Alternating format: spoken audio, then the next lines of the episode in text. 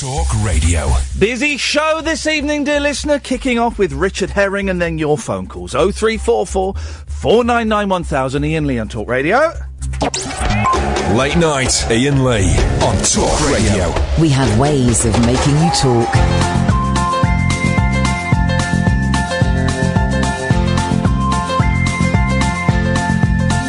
There's a voice that keeps on calling me down the road.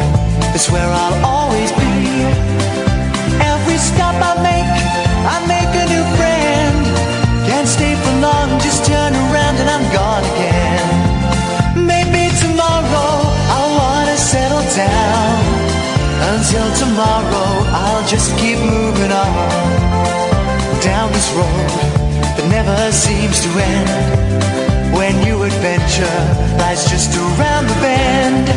So if you wanna join me for a while, just grab your hat, come travel light, that's old style. Maybe tomorrow I'll wanna settle down. Until tomorrow, the whole world is my home. So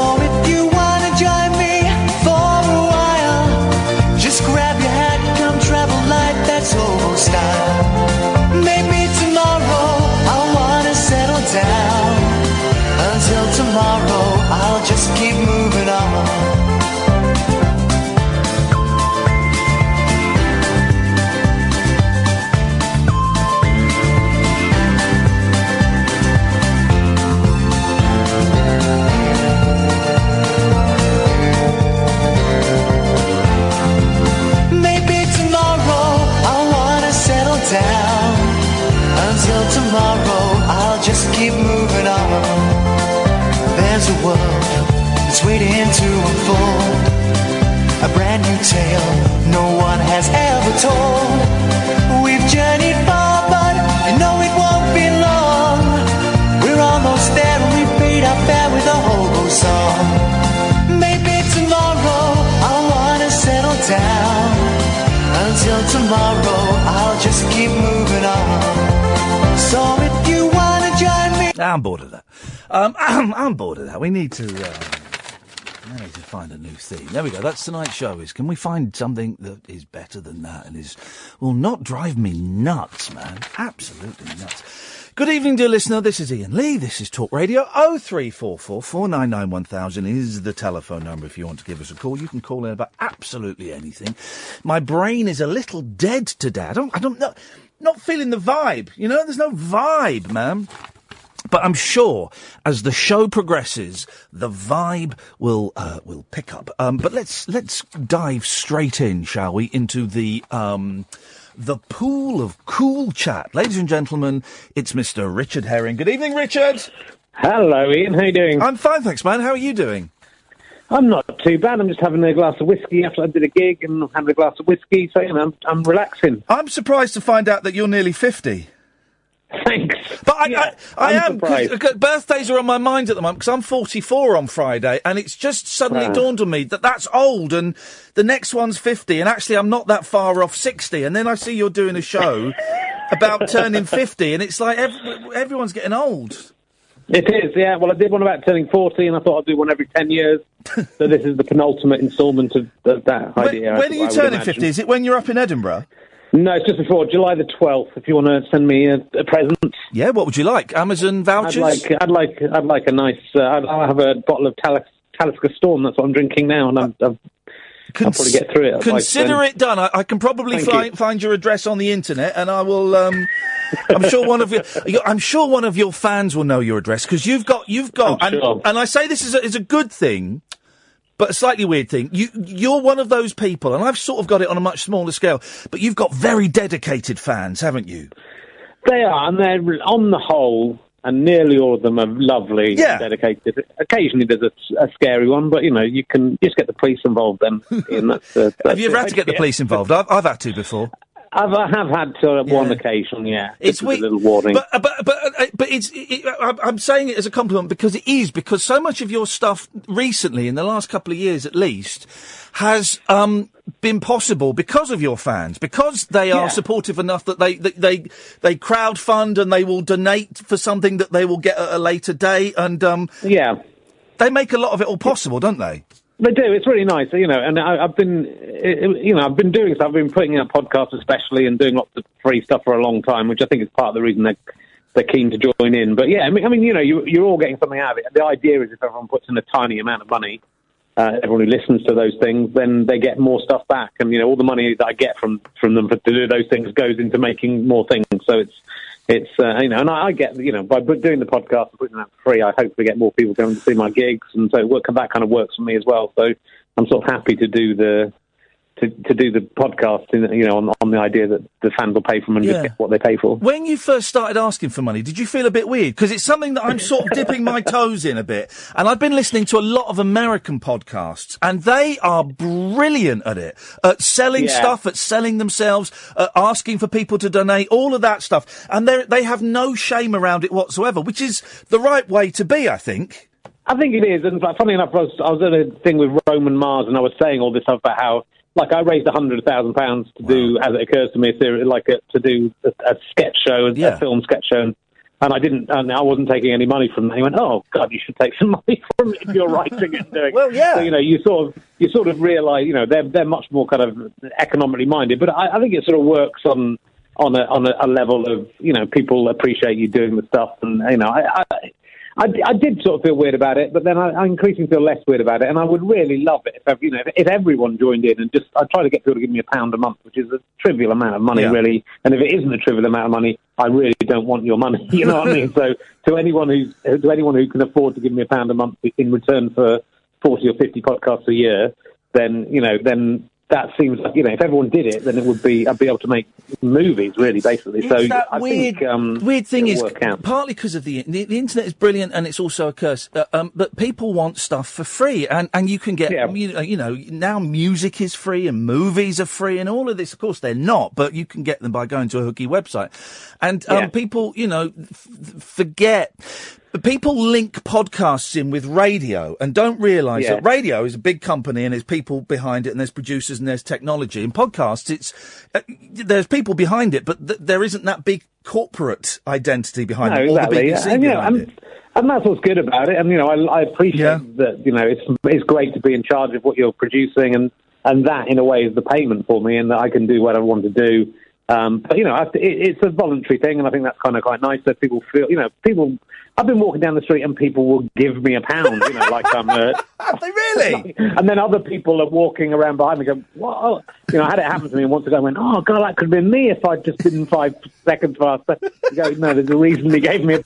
But, you know, I'm a, a reasonably successful and nearly 50-year-old man. For a stranger to give me a pound in the street like I'm his nephew.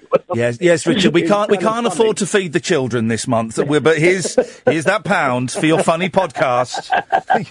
so you know, I, so that's kind of funny and nice. But you know, I think that I sort of think with podcasts, someone's going to be the Charlie Chaplin of podcasts, and Yeah. you know, and create something that's brilliant, and everyone will give like five p, and they will become a multimillionaire and be able to do incredible stuff with that. But it, you know, it, I don't think it's going to happen yet. But uh, uh, someone will be that person. What- what are them. I think hope- What are the current podcasts you're doing? Because there's so many that you kind of have on the go at the same time, and then some at different times. What what are the main ones Yeah. at the moment? Well, I've got the Leicester Square Pit podcast. It's just starting up again. I just did it last night with uh, Paul Merton and Joe Thomas from the Inbetweeners. Oh, wow, yeah. They'll start coming. They'll, the, the Paul Merton one's out probably Wednesday weeks, the 14th of June or something. So they all go out for free. Uh, and, you know, we film them and record them. And then, yeah, we've got really amazing people coming up this this time. There's um, I'm going to do with An- one with Andrew Collins, who we haven't done a podcast together for five, six years. So Yeah, of course. David Baddiel and uh, Limmy's coming back on, who I love. I Uh, love Limmy Ian so Clary much. and- Yeah. Limmy is the fu- by far the funniest person working at the moment. I don't know if he- he's not. Yeah. I mean, he's working. He's doing book tours and stuff. But just following him on Twitter, he's filthy Oh, he's and great. outrageous. I love it. Yeah, no, he's amazing. So you know, it's it's a real. I mean, it's so much fun to do it. I'm a, I'm a massive fan of Paul Merton, Yeah. so I was so glad to get Paul on. And then you just get them talking about their career, and it's just the nicest thing. And then with Joe Thomas, who you know I don't know as well, but I uh, I, I like him. He's a very charming, lovely young man. But I can take the Mickey a bit more out of him. So you know, it's a, it's a fun evening. You know, I'm doing another um, six or seven nights of those on Monday nights. Uh, and then I'm doing, as it occurs to me, which we've been working on for a long time, is hopefully going to be coming out soon, which is this six part uh, stand up and sketch show that we recorded over sort of six months between September and February or whatever. Yeah. Uh, but again, there's a lot of work, you know. I mean, to do, I mean, we raised a hundred grand to do that, but to make a basically a TV show for a Yeah. hundred thousand pounds, six episodes is insane. So it's uh, it's slow work, but we're kind of getting there. But I think there's going to be some good stuff in that. I love the Leicester Uh, Square podcast because it's um Yeah. because they're nice and long and and it's you know because quite I mean we're going to talk 15 20 minutes bish bash bosh and Yeah. it's done um but then Yeah. uh, and it's on the phone so there's there's kind of a faux intimacy but there um, it's just nice and relaxed, and sometimes it gets a bit uncomfortable and it's a bit tense, and then it's. I mean, I did it, and it was, you know, at the start we were both kind of gauging each other and eyeing each other up. Yeah. But at the end of it, I had a great time, you know, and um, Yeah, and, yeah. and the shows you get- you get such a good mix of people on there as well. Yeah, well, that's the hardest thing about it is booking it and making sure the nights work as a night, you Yeah. know, for the people who are paying to come see the show, and um, that there's a nice balance, you know, which is that which we've got really well last night. You know, I think between someone I was very respectful of and someone I could mess around with. Uh, and uh, yeah, but it's it's an absolute pleasure. And the, uh, the hardest thing is booking it. But with this, there is suddenly about a month ago thinking, oh, why am I doing this again? I hate this because really, I do it all myself and I book it all myself, and it's difficult because you have to deal with agents Yep. sometimes, but also just email people and and sometimes they're not getting back to you. And then just suddenly, in about three or four days, I had this kind of amazing lineup that suddenly appeared when I was almost giving up. And so, and you know, once it's booked, then it's just fun time. You know, I, I spent the weekend reading Paul Merton's autobiography, which was amazing. Yeah, it's a good book. Uh, and then you just go and talk to him about that, and that's you know what could be a nicer nicer job than that. So uh, you know, and it, it is very gratifying that people um, like it so much and, and get behind it. So you know, I, I hope I can carry on doing those forever. Really, it's the eleventh series of Wow. of them that we've been. We've done 140ish of them now, I think, and it's you know that's that's the beautiful thing about Yeah. podcasts is you you know you kind of go who's commissioned this, but you've commissioned it, and in fact you know the the audience decide if it carries on more or less. And if they don't come and see it, if they don't put in the kickstarters, then we don't make it. And um, you know, and but you, you basically you're in charge. You know, you make that decision. Whereas with TV, as you know, you know you'll be jogging along, having a nice time, and then suddenly someone pulls the plug. Mm. That's on it, So and it's done. It's, nice done. to be in control of that. You know. Yeah. Um. Oh, frig, I'm fifty. Yes. That's the show that's the uh, whoever does your PR is good. It starts off with the King of Edinburgh. Richard Herring makes a triumphant return to the fringe after a two-year hiatus with brand new show. Oh frig, I'm fifty. Uh, uh, um, is it is it done? Because Edinburgh's well, hang on, we're early June, so there's still a way to go. Is it there? Have you got the show? Is it done, or are you still I kind of working really through not. it? I did. I did. Uh, I was in Putney tonight, doing trying to do you know as much as I could do. I've probably got about. I don't know. I've probably got about twenty minutes of stuff that's promising, and Yeah. you know, ten minutes of stuff that needs a bit of work, and then I need to think of another half an hour of stuff. But I, I always, I haven't quite finished the previous tour, so I'm, I just, I'm doing three dates in London, uh, and the Leicester Square Theatre on Thursday, Friday, and Saturday with my best of show, which is just my my 90 minutes of favourite routines I've done for my 12 one man shows. Wow. And so then I usually wait till I finish the previous tour before I really crack on with a new one. And I usually do them pretty quickly, and I can write a show in six or seven weeks, you know. But but usually I've usually got a bit more in the back of my head than I have with this. But I think there's a lot. There's a lot of stuff in this. Partly, I mean, it, it's it's interesting because it doesn't feel like ten years since I did the Forty show, Yeah. and uh, and but you know, I think I'm such a different person than I was ten years ago. I mean, I was going through a proper midlife crisis ten years ago, and I was single, and I was you know I was getting in fights, and I was behaving very inappropriately. Were you getting into married. fights? I got in a fight with, which I'm, I'm trying to do a routine about, you know, about how different things are, because I got into an altercation with a postman the other day, which was was quite dignified. Now, when fine, you say then- an altercation, do you mean do you mean like fisticuffs or just got into no, an no, well, argument? ten years ago, I got into fisticuffs. At the end of my so just before I was doing the Forty show, the last day of that tour, I was in Liverpool and I ended up fighting a university lecturer on the streets of Liverpool uh, by a by a very convoluted series of events. And it wasn't my fault, and, and I was in the right.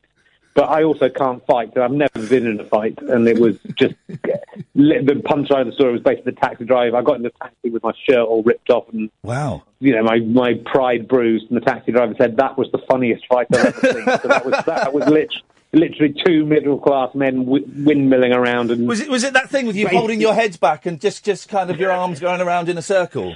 more or less, yeah, you know, and then just and I don't know, you know, it was it was a blur, but it was kind of insane. But it was very indicative of where I was. You know, I was never getting a fight, and it was about it was uh, you know, but it was there was there were women involved, but it was and it was sort of they antagonised this guy, and it was sort of their fault. But I'd end, you know, but I was being honourable because he he behaved very very poorly towards these women, but but also I would just usually have walked away, you know, Yes. and, and at any other time in my life.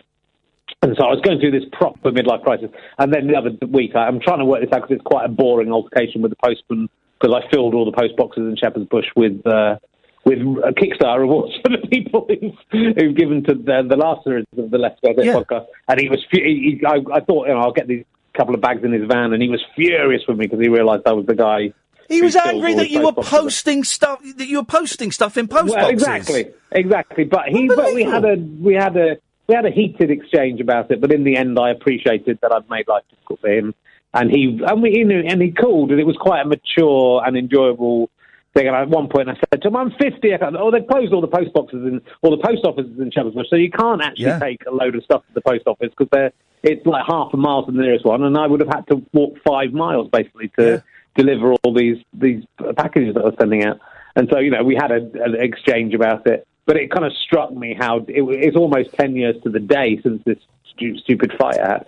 So things like that, I think, like, you suddenly go, oh, this might, we might make this work. You know, I might be able to make this if I if I retell that old story Yeah. very quickly and then and then re- and then show you how different things are. But you know, I'm I'm now married. I've got a, I've got a kid and I've got another kid on the way, Wow, and you know, I'm very happily married and it's and it's a you know those the me at fifty and the me at forty. It doesn't feel like ten years since I was that guy, but you know you could put us in a in a sitcom of two unlikely guys Yeah. who live together, you know, and you know, and so it's literally that different, you know, that it's My, there's, um, still a, there's, there's still a part of that old guy that lives somewhere in you, you Yeah. know, but you, you can't you never quite shake it off. My So- worst one of those- loads of interesting stuff. I never got into fisticuffs, but I, I, I get into Yeah. arguments. And my worst one of those was about seven years ago, and I fell out with a bus driver, and I used to use the bus a lot.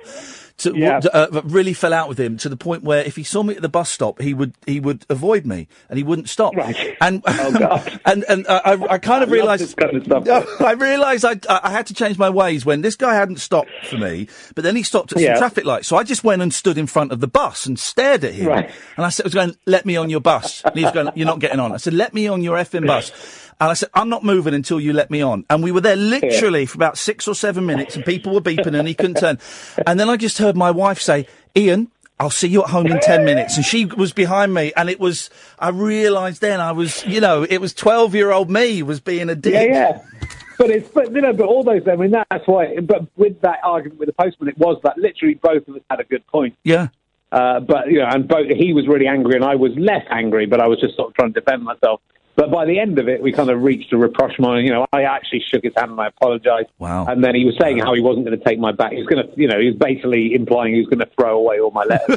and by the end of by the end of the conversation, he, he you know, all right, I'll take your bloody He, he gave you a pound. yeah. but I love your podcast. But you know, it's, it's it, but so you know, I think it's there's funniness in those things because it is both. Yeah. You know, we're, I mean, I, I'm still a very childish man, as I, I know you are as well. Yes, very much so. Uh, and it's, but there's the fun of that. You know, there's, you're able to be that in the job we are, but but also everyone's childish, really. Yeah. So I've got I've got somebody complained about my last talk because he got upset about something where I said kids weren't capable of love, and it had obviously it, hit, it struck a nerve in him to the extent it was a joke, but he it had struck a nerve in him that he was obviously there was some big His, kid, his kids issue. hate him. Well, I think that's the only thing you can imply Yeah. because anyone else listening to that routine would say that you know that's a man being silly. Yeah. Um, and you know, with a, with a little bit of a truth to it, because kids are a, a bit more selfish than adults, but you know, they aren't necessarily.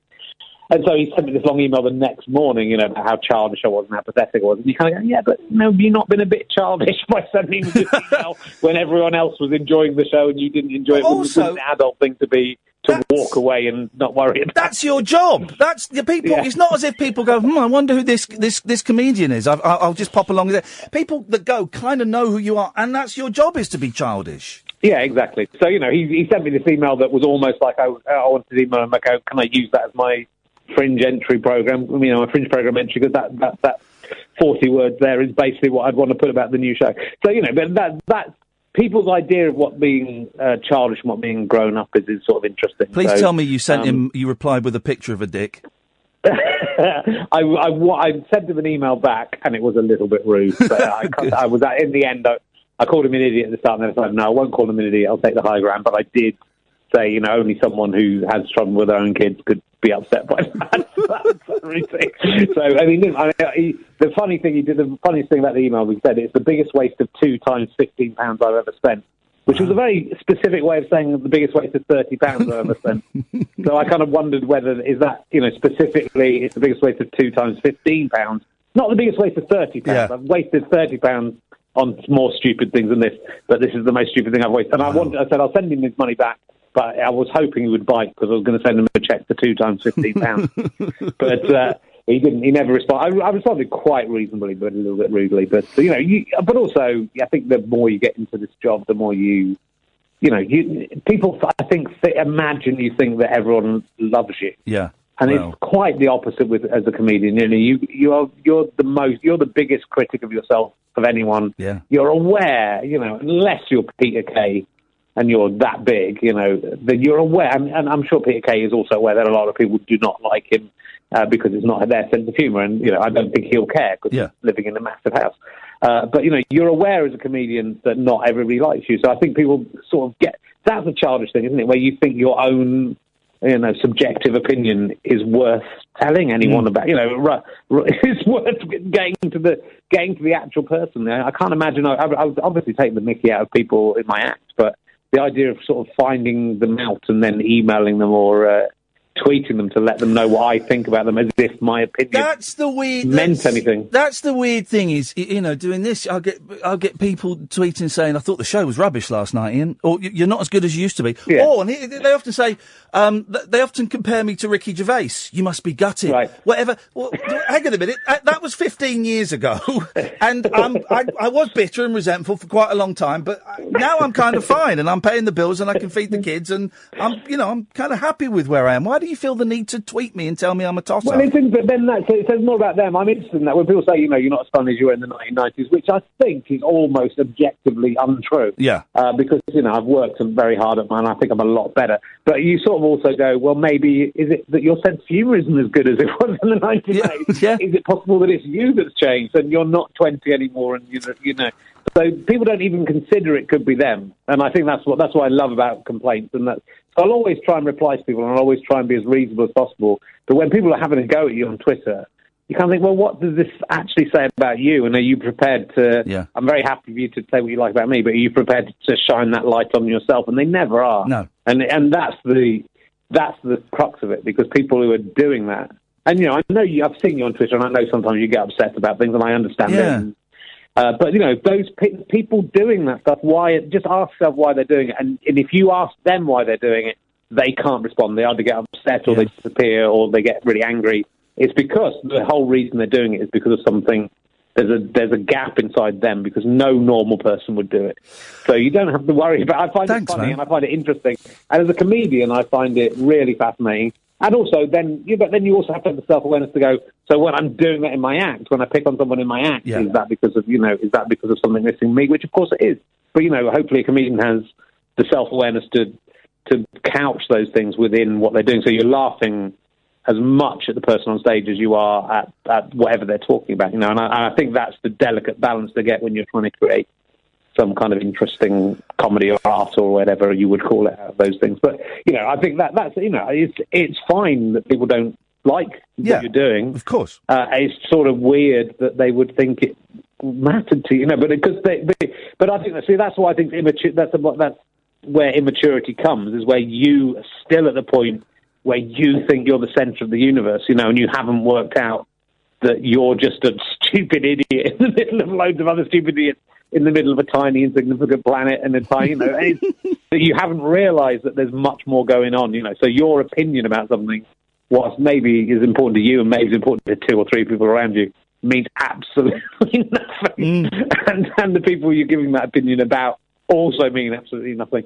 So you know, it's it's kind of interesting, and, and you know, and and and I think that you know maybe this is what the show's all about, and this has been this has been more useful for me, uh, talking to you than it has been the previous match. Good. So, uh, I think you're. I, but- I, think you're brilliant, Richard. I've always thought you're brilliant, even when we, you know, we nice. were sneering at each other. I think you're. I, I think no, when we were, and it's fine, and we've we, we, we sorted that out. But I genuinely, I think you're brilliant. Right. So the show is Oh Frig, I'm 50. That's up Yeah, at that- Edinburgh. That'll be in Edinburgh. So I'm doing the show called the, the, the show that I'm doing next has got the last three episodes. The last three performances of are the, is the best at the Leicester Square Theatre on the eighth to the tenth of June. So just Thursday to Saturday at the Leicester Square Theatre. Also the Leicester, the Rich Herring Leicester Square Theatre podcast on Mondays until the end of July. And then yeah, I'll be up in Edinburgh. I'm doing like if you go to richherring.com, basically. I was about to say, is that previews I'm doing. richardherring.com is the place to go to get all of Yeah, the if you look at the if you look at the gig, if you go to the gig guide there, you can see all the gigs I'm doing. But if you want to see the best of show, which is a is a finished show and a lovely show, you've got three more chances to do that. If you want to come and see me trying stuff out over the next couple of months, come and see me in mainly in London, and then uh, hopefully by Edinburgh it will be a beautifully formated for, formulated show.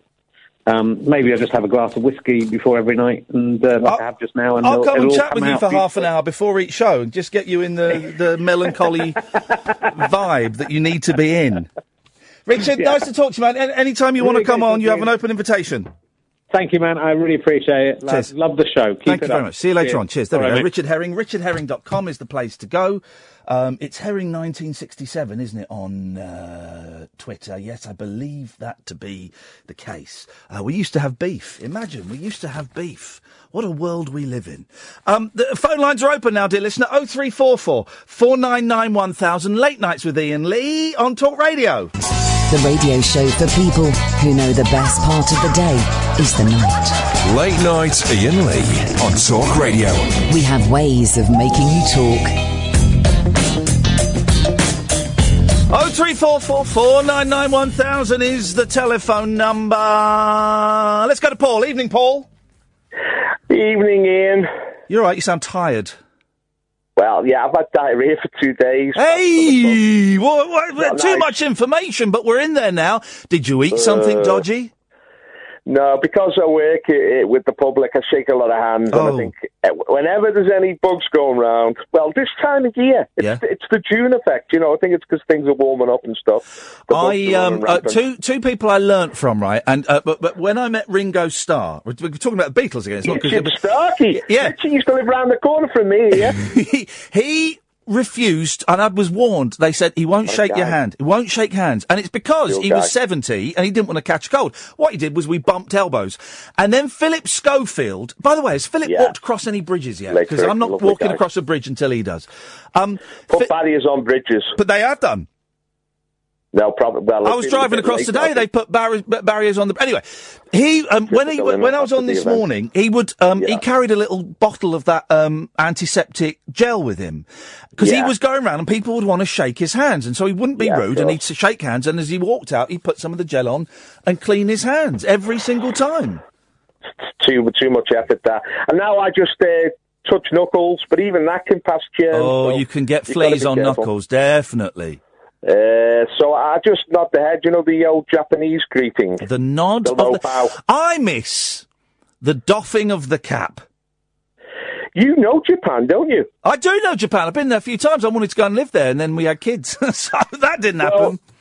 The lower you bow det- is determined Yeah. by the status of the person that you're meeting. Yeah. So if it's a high status, you have to bow a lot lower. Yeah, oh yeah, yeah. If you meet, I, I went over there years and years ago uh, to make a film about video games, and um, Yeah. we met um, like the head of uh, the head of Namco, which is this massive games company, and we were warned. We were said, look, when you meet him, he's a really old guy, right?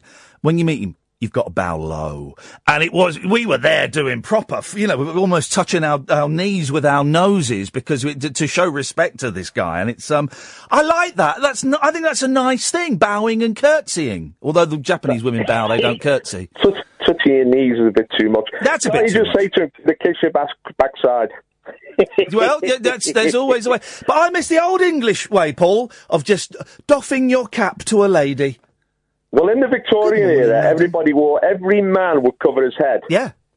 Yeah, You don't cover our heads anymore unless you wear a baseball Well, cap. you, you don't, and I I love watching footage of London from the '60s and even in the '70s, actually, even sort of mid '70s, and you would see um, so many bowler hats, just bowler hats everywhere. Not even, not even that. The, the normal people walking around on the on the pavements had uh, jacket and ties on, and they looked Yeah. ultra smart. Yeah. And the women wore lovely skirts, and it just looked so elegant. But we're too scruffy now. We, we are, and I've, and I'm, I, it- we are, and it's laziness and it's convenience, and I do it, and I, all I wear, unless I've got to wear a suit, which is very rarely these days, I need to get a bigger suit because I put on weight, but, um, but all- all I wear are jeans.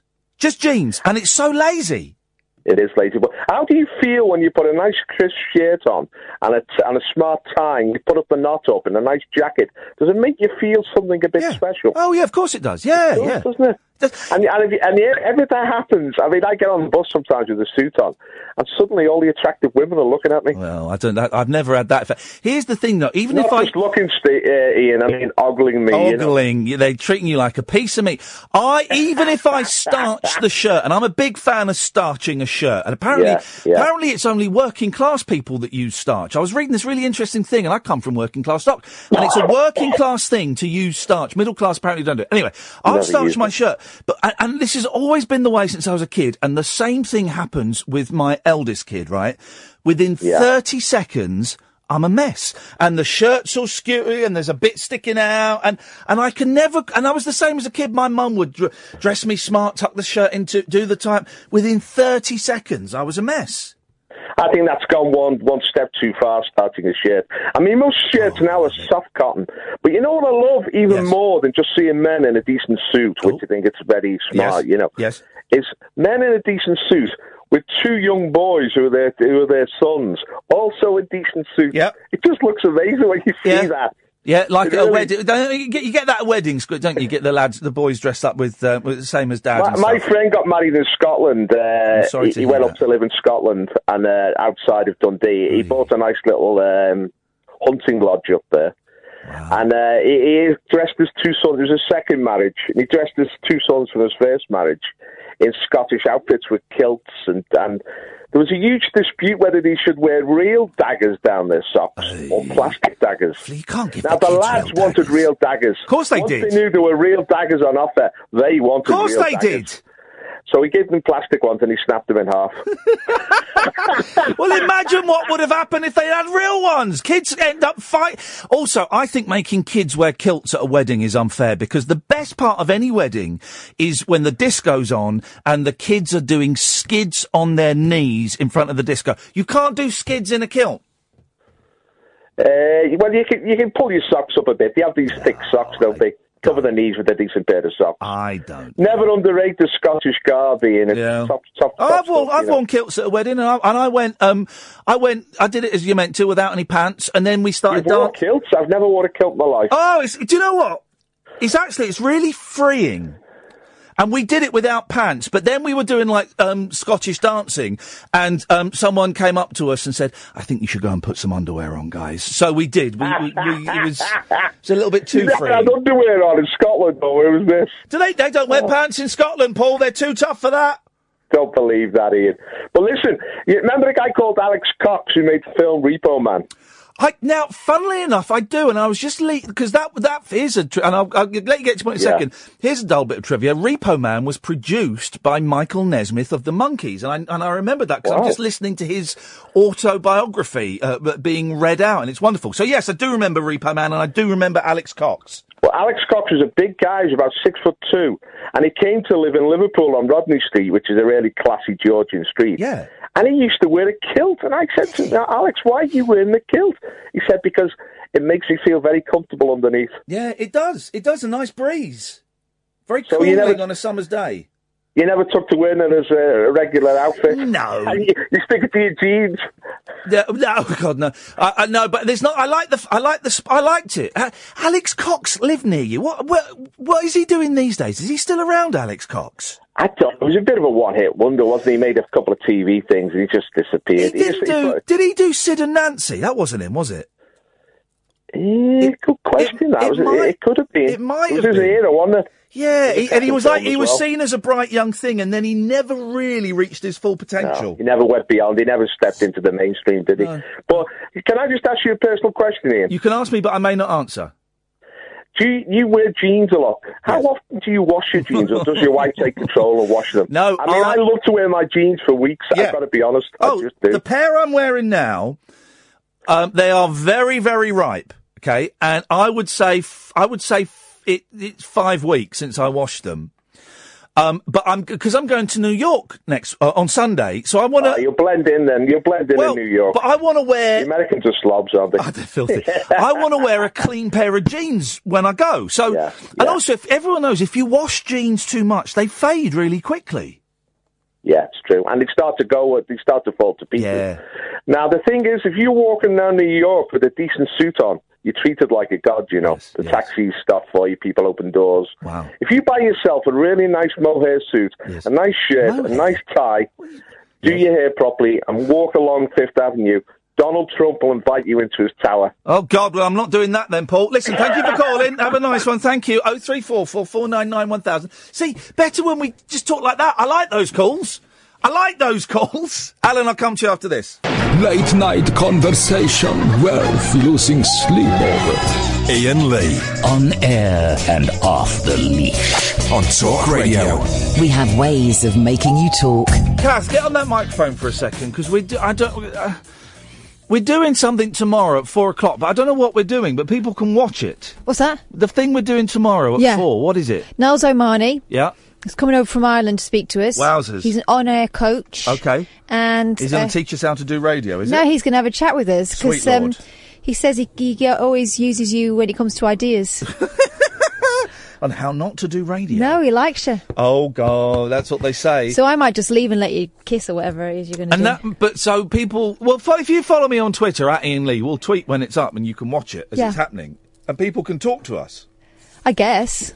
And then tomorrow at half six, I'm recording um, a show for Virgin for Sunday, and then at half seven, I'm recording a Guitar Nerds podcast. All right. it's a busy old day. I'll see you guys. Friday. There we go. It's a busy old day. We're not in on Thursday, guys. It's uh, Talk Radio's election coverage, guys, through the night. So make sure uh, you listen to that. Oh three four four four nine nine one thousand. Caddick. Good evening, Iain. Good evening, Caddick. I've got two things for you. Okay, mate. First of all, my apologies for not being at the Glee Club on Sunday. Yeah, what the hell happened there, mate?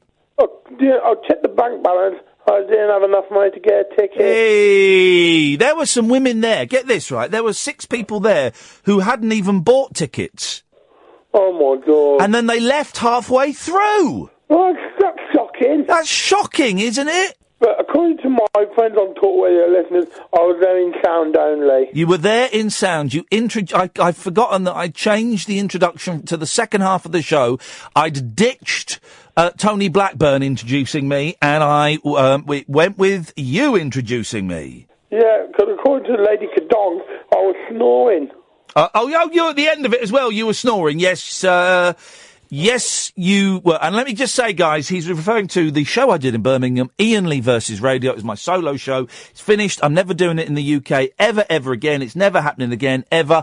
But if you want a CD of it, or if you want the digital download, which has loads of extra stuff in it, if you go to gofasterstripe.com slash Iain Lee. Go faster, stripe.com slash Iain Lee. You can buy How a much copy. is this fine download? Well, the, the CD is six pounds. The download, whi- which has got loads of extra stuff, and an, it's got a set, it's even got, a, you get two shows, is only three quid. Oh, so it's cheaper for the download. It's cheaper for the, or, or just buy both. That's nine quid well spent. Yeah, it really, really is. Really nice Father's Day It present. will be a lovely Father's Day present. That money going to me will be a lovely Father's Day. When is Father's Day? The 18th of June. Hey, yeah. It, the thing, the thing, the thing is, right? Father's Day is um, just a few short days after my birthday, so they kind of get.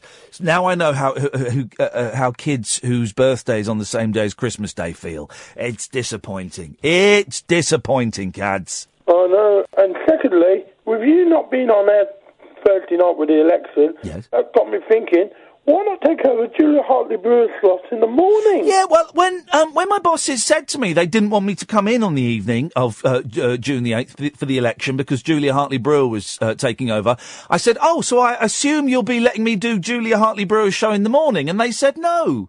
Oh no! Yeah, I know we had that conversation, and they said no.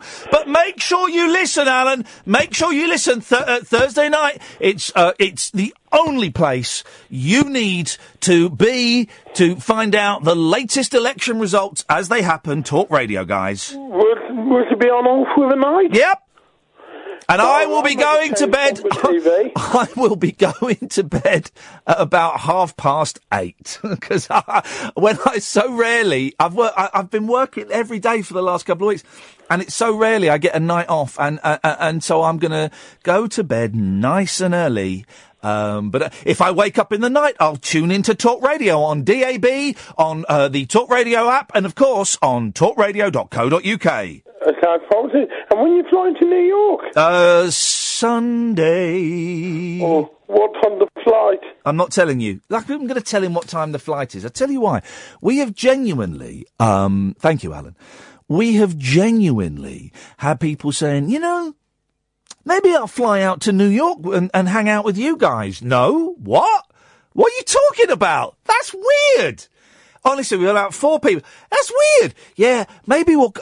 I'm thinking I've, I've got some holiday I need to take. Maybe I'll. um When are you flying at? What flight are you on? Maybe I'll come out to New York with you. What? Go away. That is weird. That is proper mental. You loony. What? And then we're going to hang out? I don't think so. By the way, the rabbit hole show. We haven't got a rabbit hole for tonight, have we? For tomorrow, have we? No, we haven't got one. Uh, uh, but we are doing a uh, rabbit hole in New York City on June the 15th, lunchtime. We have saw, I think we've got six or maybe even seven people coming, which is genuinely awesome. Oh no, it's tomorrow's. I thought today was Wednesday. Yeah, well, maybe. Uh, we got six or seven people coming. We, I booked a tiny little place. It holds 24. Um, not quite m- made the money back yet, but I thought no one would come. So June the 15th, we'll be recording a rabbit hole and it'll be about quarter past five, your time, UK time. So be ready to call in and Skype in. And do that, please, if you will. 0344 499 1000 is the telephone number if you want to give us a call. Now, it's always, after starting the show off with a guest, it's always weird trying to get into the show because you guys tend not to call and I don't quite know how to set things up. I never quite found a way into it. And also, I'm going to be really honest. I have got no vibe today. I mean, zero vibrations are happening in terms of creativity. Honestly, I'm flatlining in terms of creativity and ideas and stuff like that. I, um, woke up at t- 10 because I'd left the alarm on my phone and I was, that was my Dan Aykroyd alarm.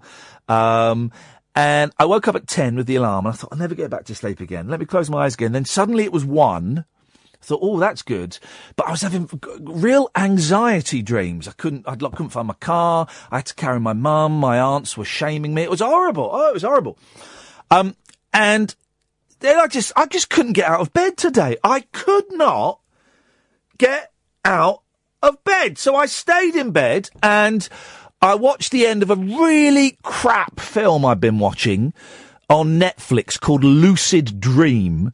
Basically, it's a Korean inception, conception. Um, and it was rubbish. And, and it did, it should have had, basically, he goes into his dream to find out who kidnapped his kid, right? And the woman said, spoiler alert, I'm going to save you uh, uh, an hour and 45 minutes of your life. And the woman who sends him into his dream says, right, you'll know it's a dream because if you look at your watch, the second hand won't be moving, right? It means it's a dream, right? But the viewer knew it was a dream because it was all soft focus and silly sound effects. So, of course, the way that film should have ended was he gets reunited with his kid and he's crying and stuff. And then he looks at his watch and he sees the second hand isn't moving and he's still in a dream. But that didn't happen. He only looked at his watch once in the entire film, and then he got reconnected. We found his kids. It was rubbish. Absolute awful. One of the worst films I've ever seen in my life. 0344 499 1000, by the way. Then I was playing some Xbox. Then I was listening to a little bit of radio. I didn't get up till, uh, till gone five o'clock. Imagine that. I'm a, I'm a man approaching 44 and I did not get up until five o'clock. Sweet Lord. So I'm feeling a bit, and then we ate a load of food tonight and I'm feeling bloated and great. And I am worrying because Friday is my birthday and Friday I turn 44 years old. And that is, that is properly old now. That is properly old. The 30s are now a very, very distant memory. Um, 43, that's still early, early 40s. Uh, 43, early, early 40s. Um, 44, it's mid, mid to late 40s we're in now. The next big one is 50, and then I'm only 16 years away from 60. And I think my dad died uh, when he was 63, 62. So I've got less than 20 years left if I'm going by his standards. Flippin' heck!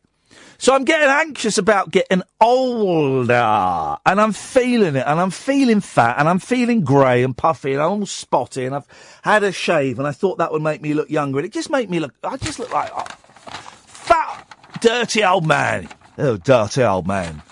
So we'll see what happens. Uh, you know how the show works, guys. You can call in about absolutely anything you want to call in this evening. Oh three four four four nine nine one thousand. But here's the big story, not that one. Here's the big story of the day that I don't think anyone's picked up on. And shame on you, because this this forget those those idiots on London Bridge. Forget those idiots. Forget the fact he was on telly, basically saying, "Yeah, I'm, I'm going to be when I grow up, I want to be a terrorist." Yeah, and forget that. He was on telly. He was on telly. Flipping heck. RMI5 monitoring everyone. No, they're not, but Channel 4 are. Brilliant. He was on telly. Yeah, when I grow up, I'm going to be a terrorist. Right now, though, I'm just going to burn this ISIS flag on telly. All right, you dickhead. This is the important story, and it only gets um, a quarter of a page on page 26 of the Daily Mirror. This is the story that should have been the front page, and it shows. Oh, they've done that thing where they've made jokes at the end of it. All right, good. It shows what a gentleman this guy was that you never heard this before. What I'm about, what I'm about to say is going to blow your mind. Roger Moore invented the Magnum Lolly. Ladies and gentlemen, Roger Moore invented the Magnum Lolly. Headline for your ice only. Sir Roger Moore invented the Magnum ice creams, a pal of the late actor claims. This is the best. This is like something from The Onion, which I've only just started reading and is very, very funny. I only just started reading The Onion. I don't read it. You know, I mean, I do it. The James Bond star had suggested Walls create a chocolate covered ice cream. And family friend Chrissy Iley added more, who died last month, age 89, was later sent a version of the bar. The journalist said, one thing Roger is not universally known for is the fact he virtually, oh, invented the Magnum. Miss Iley claims he told her about a 1960s interview in which he was asked which person he would like to meet and what he would ask them. She said Moore told her, I said I'd like to meet Mr. Walls and ask why they don't have a chalk ice with vanilla inside that I had as a child on a stick. I got a call from Mr. Walls, who sent me a cake with plain chocolate outside and vanilla ice cream inside. In 1989, Walls launched Mag. It's just a chalk ice on a stick, actually, isn't it? You're right uh, James Bond. It's just a chalk ice on a bloody stick. In 1989, Walls launched Magnum, chocolate coated vanilla ice cream on a stick. Ms Iley added the diabetic star ate a couple of the black espresso variety a week, telling her, low in sugar, but the best thing in the world. I can make them last half an hour. oh, Roger Moore thought that Magnums, which he invented, were the best thing in the world. This is brilliant. This is brilliant. Wall said, Oh no. Why did they have to put this paragraph in at the end? Why? Wall said, Sadly, we never heard this brilliant story, but are thrilled to hear the late great Sir Roger Moore was a fan. And then they've done um, the thing one, two, three, four, five, where they've made James Bond films out of ice creams. Two of them are, are, are kind of uh, the last two I'm going to read are kind of brilliant, right? A View to a Chill, uh, Coldfinger, eh, Cornetto Royale, and here are the two that are brilliant. Can't say it. Cat saying you only look twice. That's the porno version. There's a porno version of The Office. Mivvi Let Die. Quantum of Soleros. Quantum of Soleros, you idiots! Oh dear God! Ah, that's what hap- That's what you get if you don't call in. All right, you get me reading rubbish out about Roger Moore. who Patently never invented. Um, I want to. I want to tell a lie. What can I have invented? I invented Calippos actually, and I did genuinely invent Calippos. Oh three four four four nine nine one thousand is the telephone number. We call you back, so you call up. It costs you pennies, probably free. We call you back. Oh three four four four nine nine one thousand is the telephone number. Late nights with Iain Lee on Talk Radio. Talk Radio. If you want um, Paul in Stoke Poges to be the first caller of the next hour, then don't call in. If you don't, then it's 03444991000. You're listening to Late Nights with Iain Lee on Talk Radio. Across the UK, Late night, Iain Lee on Talk Radio. we have ways of making you talk. Well, I'm not the kind to kiss and tell, but I've been seen with Farrah. I've never been with anything less than a nine. So fine, I've been on fire with Sally Field, gone past with a girl named Bo. But somehow they just don't end up as mine. A life I lead.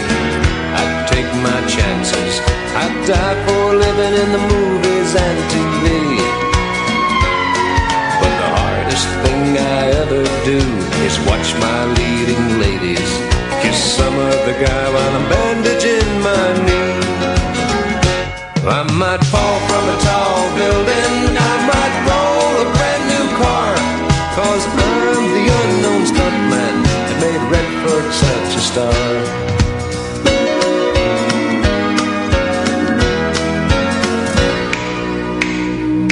I've never spent much time in school, but I taught ladies plenty. It's true, I hire my body out for pay. Hey, hey, I've gotten burned over Cheryl Tiegs, blown up for Raquel Welch. But when I wind up in the hay, it's only hay. An open drawbridge or Tarzan from a vine. Cause I'm the unknown stuntman that makes Eastwood look so fine.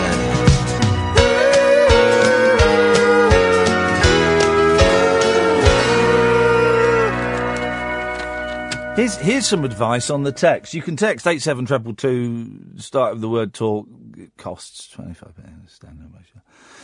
Iain, I'm a week older than you. Yes, I know what you're, this is Kelvin. I know what you're saying about getting old. I first noticed when I was getting my hair cut and I saw my dad in the mirror looking back at me.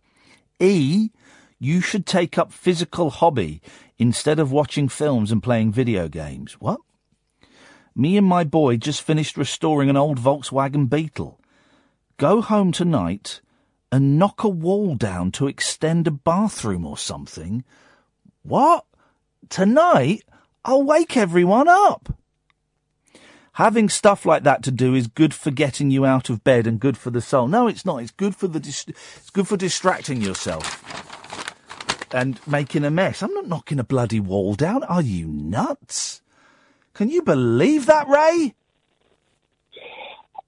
Good evening. I, I did ask if I was still banned, but Cass did ring me back. Okay, I don't, I'm, I'm not aware of any bans that have taken place. You must have imagined that, Raymond.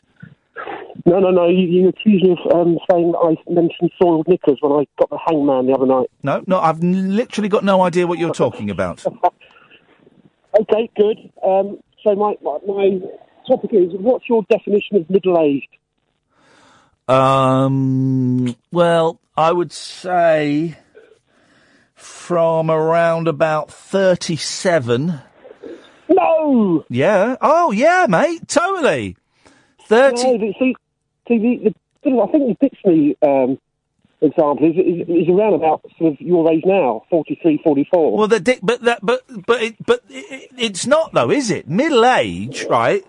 You're supposed to, sort of 70, three score and ten is what we're supposed to live. We'll probably live, live a bit longer. If you're lucky, you'll get to 80.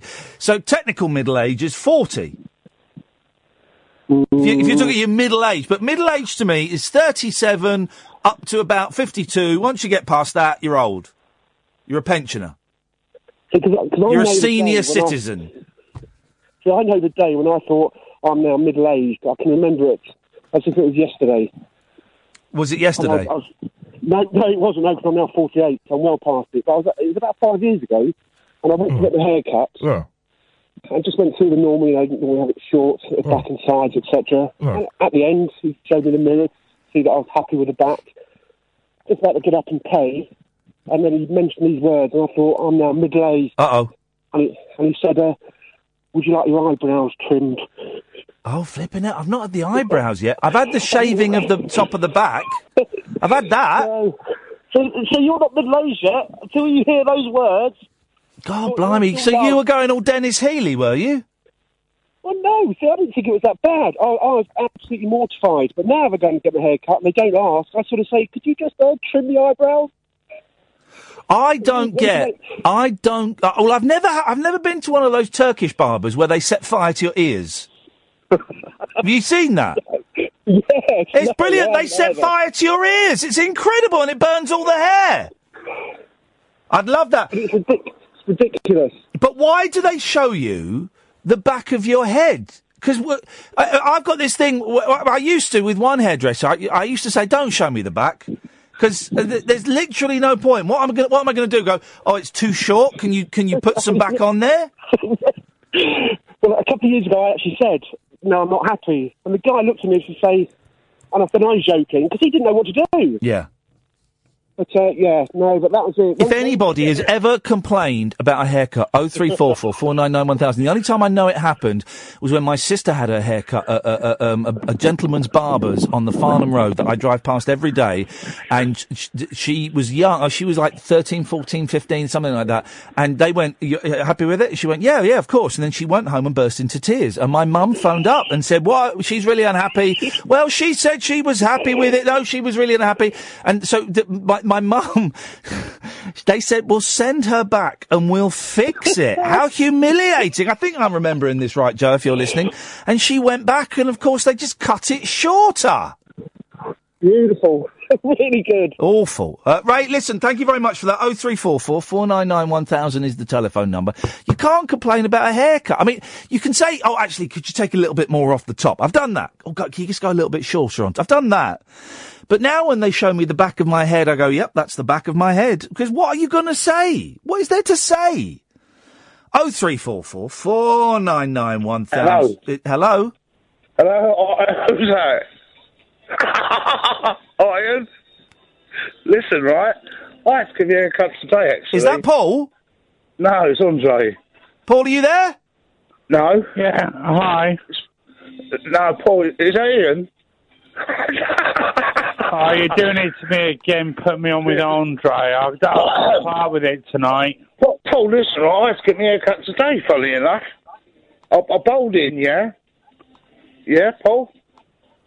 Hello? You still there? Yeah, and you're doing it to me again. Yeah, Paul, I walked in and, and I ain't got much hair on top, actually. I've only got like a few strands, yeah? And he said, uh, how do you want it done? Paul, yeah? Can you hear me? I can hear you. Uh, loud and clear, yeah? And he said, I said, uh, well, can I have a, a sort of centre parting, please, mate, yeah? So he said, well, there's not much there, like, you know? I said, well, just see what you can do, like, you know? So he brushes a few to the left, a few to the right, and a couple fall out, Paul, yeah? Were you Hello? doing a hokey cokey at the same time? No, and then, then a couple fall out, and I say, um, I'll just carry on doing the side, side parting. So he keeps brushing. He said, Would you like a bit of gel in it? Keep me in place, like, you know. I said, Yes, please. So he put a bit of gel in it. Then a couple more fall out. I said, Oh dear, mate, like, you're mucking me right up here. And there's one hair left on the top of my head. He said, What am I meant to do now? The, the hairdresser said. I said, Oh, I said, all right, just leave it scruffy. See you later. Why didn't they just give you a Bobby Charlton? Good evening, Paul. Good evening. What's wrong with you? Nothing. I just didn't come really handle. Well, why are you sounding so again. miserable? No, I'm just a bit. I, I, I'm a bit worried about tomorrow. Uh, What's happening tomorrow? I've got my GP visiting me at home, and Why is he visiting you at home?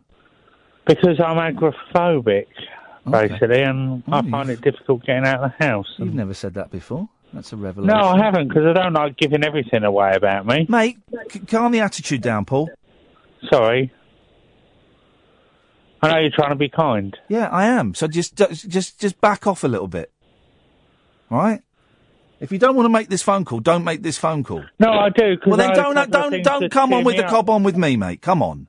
No, okay, I, no, all all right. Right. So he's coming around. Well, and you're the one that brought up the doctor. So, you know. Yeah, because they keep insisting on seeing me because I haven't had a checkup for a while because I have to have a updated thing for my repeat prescription and Yeah. Well, and what are you anxious about? That he's what? Have you? Are you worried that he's going to find something? well, I, I, I take I try to take as less tablets as possible now. But um, Yep. yeah, they're they're going to ask for a blood test and blood pressure and you know what men are like about going to the doctors. Oh, I love it. That- I love it. They can't keep me out of the doctors. Oh, I love going to the doctors. I'm, I'm never going to die because the slightest thing. Yeah, can I can I make an appointment with the doctors? Have you got nothing today? I'll come and I'll come and wait. I'm like that, fighting the doctors, oh, hello, Mr. Lee, lovely to see you. I say, yeah, I've got, I think I'm, I think I'm uh, going deaf, and I got uh, ear cancer. And they go, let's have a look. No, just a little bit of wax, clean that. Beautiful, thanks very much. Uh, so you I'm, know, you were talking about earlier about them burning your ears. Yes. The I think Turkish what you're barbers, talking yeah. about is that they put candles in your ears and that's the Hopi candles. Light the candles. No, no, no. You're thinking of the Hopi candles, right? Which are supposed to be good for something, um, but there is no. out. Well, I, I think it's, but there is no science behind it at all. No, I, I wouldn't fancy it. No, a Hopi candle. No, this is in Turkish barbers. They um, put like um, I don't know lighter fluid or something on your ear, and then they set fire to it and it goes whoosh, and it burns all Well, is your ear hair. burn the, the hair Yeah. burning your ears? Yeah, yeah, yeah. It's incredible. Are you, are you experiencing that already at your age? Uh, no, I'm not, but I've seen I've seen it happen. Okay. I've seen it happen, and I, I, Okay, I have you ever, have you, you know, you Yes. can have your eyebrows sort of trimmed and that? Yes. What's that Indian thing they do with two bits of string? threading. Yeah. I don't, I don't know if it's Indian necessarily, but they It- thread- it's the sort of thing that I think, yeah. You often I see Indian women doing it in a stall, in a stall so in a. painful. Hello, you can't hear me. You often see Indian women doing it, or Asian women doing it in uh, uh, um, concession stands in shopping centres. Yeah, the same kind of thing. That what was that fad where you put your feet in water with fish in it? And then they they stopped, they banned that because uh, the fi- people were getting AIDS from it. Yeah, I mean, Yeah. God, would you ever imagine doing that in the no. first place? No, I would not. I don't want a dirty, perverted fish eating my foot. I'd rather put up with my bunion. Oh, well, geez, there's an image, guys. Come on. Feet are horrible. Imagine Yeah, being one of these. There are perverts? Paul. Right? There are perverts that get off on um, licking and, and worshipping like a woman's or a man's feet, and and oh, oh that, Well, what about Sarah Ferguson all those years ago? Toe sucking. Here's, here's the thing. Here's the thing. A long time ago, when I was a much younger man, someone did suck my toes, and I'm going to be a honest. girlfriend. Um, yeah, yeah. No, it was, it was a boyfriend. Yeah, it was a girlfriend, right? I'm going to be honest, Paul. How can I say this in a way um, that won't get me taken off the air? um, I, I'm going to say it and then I'm going to dump it. Okay, so the people on Periscope, I'm going to say something rude. Don't repeat that. That is not because the people at home won't have heard that.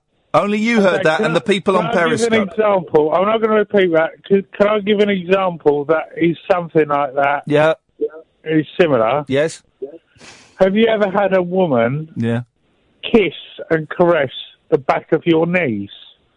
No, I have not. No. Okay, right.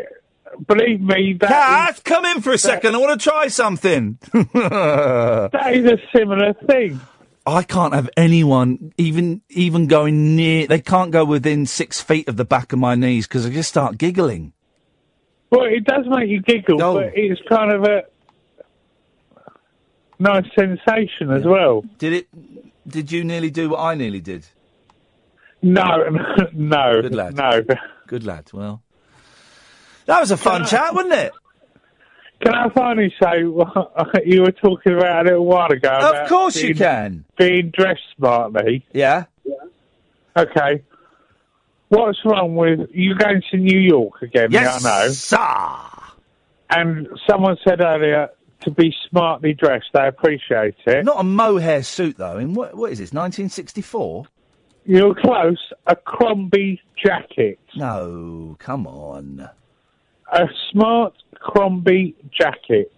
Well, I don't, the thing is, I do need to get a new suit because I'm I'm fat and I'm not going to lose this weight, so I need to get a suit that fits. But um, I doubt. You said you've been going to the gym a lot recently. I haven't- do you know? I haven't been since I got since I got ill about two months ago. So no, I haven't been actually. Okay, And- but you were right. Do you smoke cigarettes? No. Okay. Well, I smoke cigarettes, Oh. and I think, what's wrong with going to the gym and working out in a gym Yeah. And not being able to smoke at the same time? Um. Because do you know why? Go on. Say you did a class of Pilates. Yes. I like smoking Pilates lights. Oh, for God's sakes! Thanks for calling, Paul. Good night. I didn't even. I don't. That. I mean, ay, ay, ay. Unmissable late night radio with the original king of unconventional conversation. Make contact with Iain Lee. Late night Iain Lee on Talk Radio. We'll get you talking. Yeah, come on. We need Herb Alpert. Let's raise this. I am shattered, guys. What the hell is going on? What the hell? Da, da, da,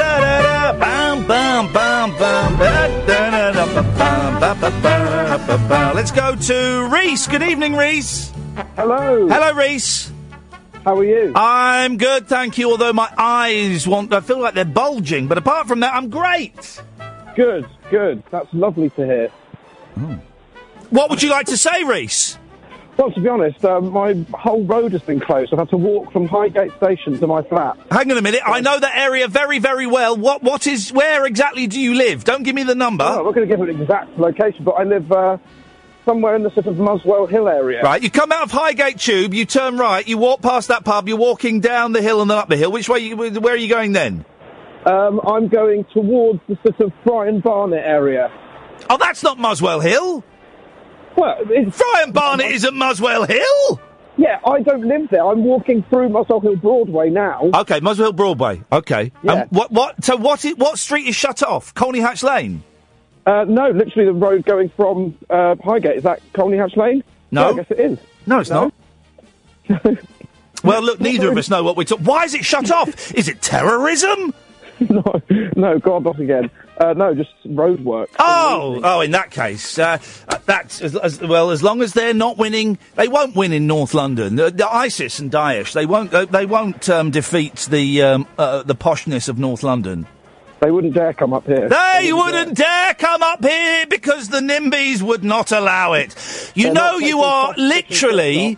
You are literally a five minute walk from the house in which You Really Got Me was written. Oh, yes, of course. Literally a five minute walk. You can walk past it and look through the window. Yes, I used to live in East Finchley. On, on drunk nights out, I passed that pub most nights. Well, it's the pub and it's the house. One of the there's like two or three little cottages opposite, and I can never remember which one, but it's one of those is where the Kinks used to live. Yes, absolutely spot on. Absolutely, per- rock and roll. Here we go. This uh, the show's finally taking shape. Stay there for a second, Reese. But you have uh, become the conduit for tonight's one and only topic: mundane places that are important locations in rock and roll history. There is Wow. a tiny house. I think it's, there's two or three uh, d- d- next to each other on Friern Barnet Road, um, and in one of those houses. Uh, you really got me by the Kinks was uh, was written and first performed. Oh three four four four nine nine one thousand. Your mundane places in rock and roll history, please. Thank you. Yes, Reese. Um, I'm, I'm, I'm trying to think of one now. Um, You won't be I able to. My one of my dad's friends. Yeah. Uh, was an air conditioning installer man. Um, Yeah. and he installed the air conditioning to the late great Rick Parfitt from Status Quo. Ladies and gentlemen, and I bet the air there was a very, very musty, sweet smell. he sure took lots of drugs, is what I'm saying. is what I'm saying. He did. Didn't stop him being a great musician, though. No, didn't stop it. But but I'm afraid, Reese, that doesn't fit in to mundane places in rock and roll history. That's that's mundane um, jobs connected with rock and roll history. No, the anecdote was great, but that is you, you've called in for mundane um, uh, uh, uh, workmanship things connected with rock and roll history, which is what we're doing tomorrow. Oh, great. Okay, I'll call back. Call back in with that, please. Yes, thank you. Anything else? Um, have you been to see our show yet? Which you said you were going to come and see. What was this? What? We had a whole hour's conversation about me being an actor and being in Alice's Adventures Underground. Oh yeah, I'm flipping out. Yes. well, is it is it finished? No, it's going on until September. Um, can you get me free tickets? I'll, I'll, I'll talk to the Come on, come tomorrow. on. I don't, I've got a, I've got a blue tick and everything, Reese.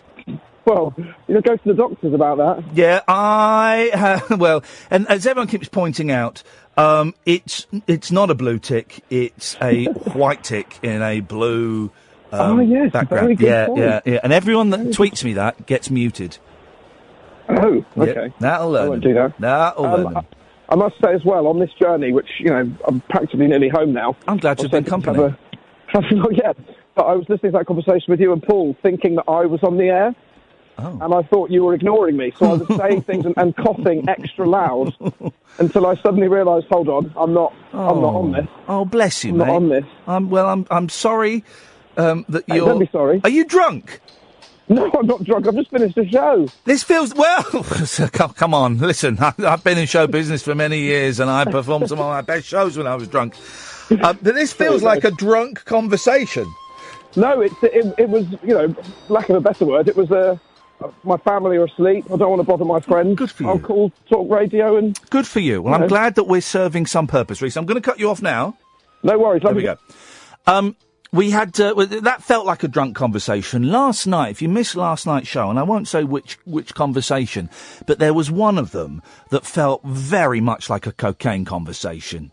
Very much. If you've ever had a chat with, if you've ever been in the unlucky enough position to try and have a conversation with someone who's on con- on cocaine when you are not, there was a call last night that felt like a cocaine call to me. God dear, very dark vibe. Sally. Hello. Hello, Sally. This isn't a cocaine call, is it? No, it isn't. Good. No, I was just reminiscing about last night. It was awful. Uh, what? That conversation last night. Which one are you talking about? Because there were several. there were several that were awful. The one where you couldn't get a word in. Oh, that one where, uh, yeah, oh yeah, the one, um, uh, you, you won't interrupt me, will you? No, I won't. And then literally seconds later, interrupt him. What was that all about? I don't think he'd been listening for 10 years. I don't believe that.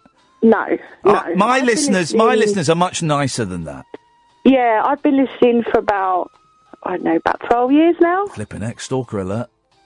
Well, no. Well, but- well, well, well. no, No, no, is it? no, No. no. okay, fine. That's fine then. That's fine. Do you know any mundane places in rock and roll history? Yeah, the pub that I can see from my house. Yeah. Uh, This is the Rolling pub. This is the pub where the lesbian teachers got involved in a fight. the the not lesbian teachers who were presumed to be lesbian Oh, okay. teachers got yeah, Yeah. pulled out. Yeah. It used to be the Red Lion, now it's called the Winning Post, Yeah. and that's where the Rolling Stones were first selling their contract and used to play there. Is it because I, I I've heard other pubs say that their their pub is where the Rolling Stones got together. Well, my the the pub is uh, it it was going to be pulled down, but there was a whole um, petition thing for it to not be pulled down because of its musical historic, um, leg, um, whatever you call it. Leg end.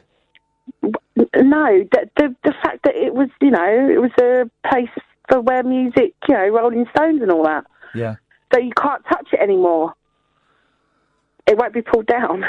Well, okay. When that it's going to stay. God damn it, it's going to stay. Someone's just um, Rob has just tweeted, uh, retweeted Ram Album Club, right? Who's posted a picture of the street in London. It's a little back alley where Bob Dylan filmed his um, uh, subterranean homesick blues video. You'll have seen it. It's the video where the song's playing and he's holding um, bits of paper with the words on. Right, and the Mason mixing up the. I'm looking at it. I've, I've had a. I think I've had a slash up there. I think I've had a wee up that alleyway. I'm sure it's in London. It's in London. It's, it's the back of a hotel, I think.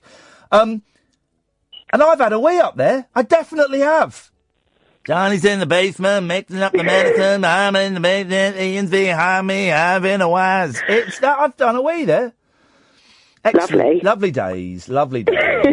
oh, and thanks for saying feet horrible because they really are. Would you suck a man's toes though? No. If you loved him. No. If you loved him, loved him, loved him, and he was like that, and he said, Sally, I want you to suck my feet, baby. Would you, you do it? Because honestly, it is, as, as, as an experience as the receiver, it is an, it is a mind-blowing experience, but feet are disgusting. No, no. There's other things that you can suck that surely Wow. shows your love. She's first of all she said suck, and secondly that was, Yeah, but that's weirder, right? Let's uh, okay, adult conversation. Yeah. So the thing that people walk on, right?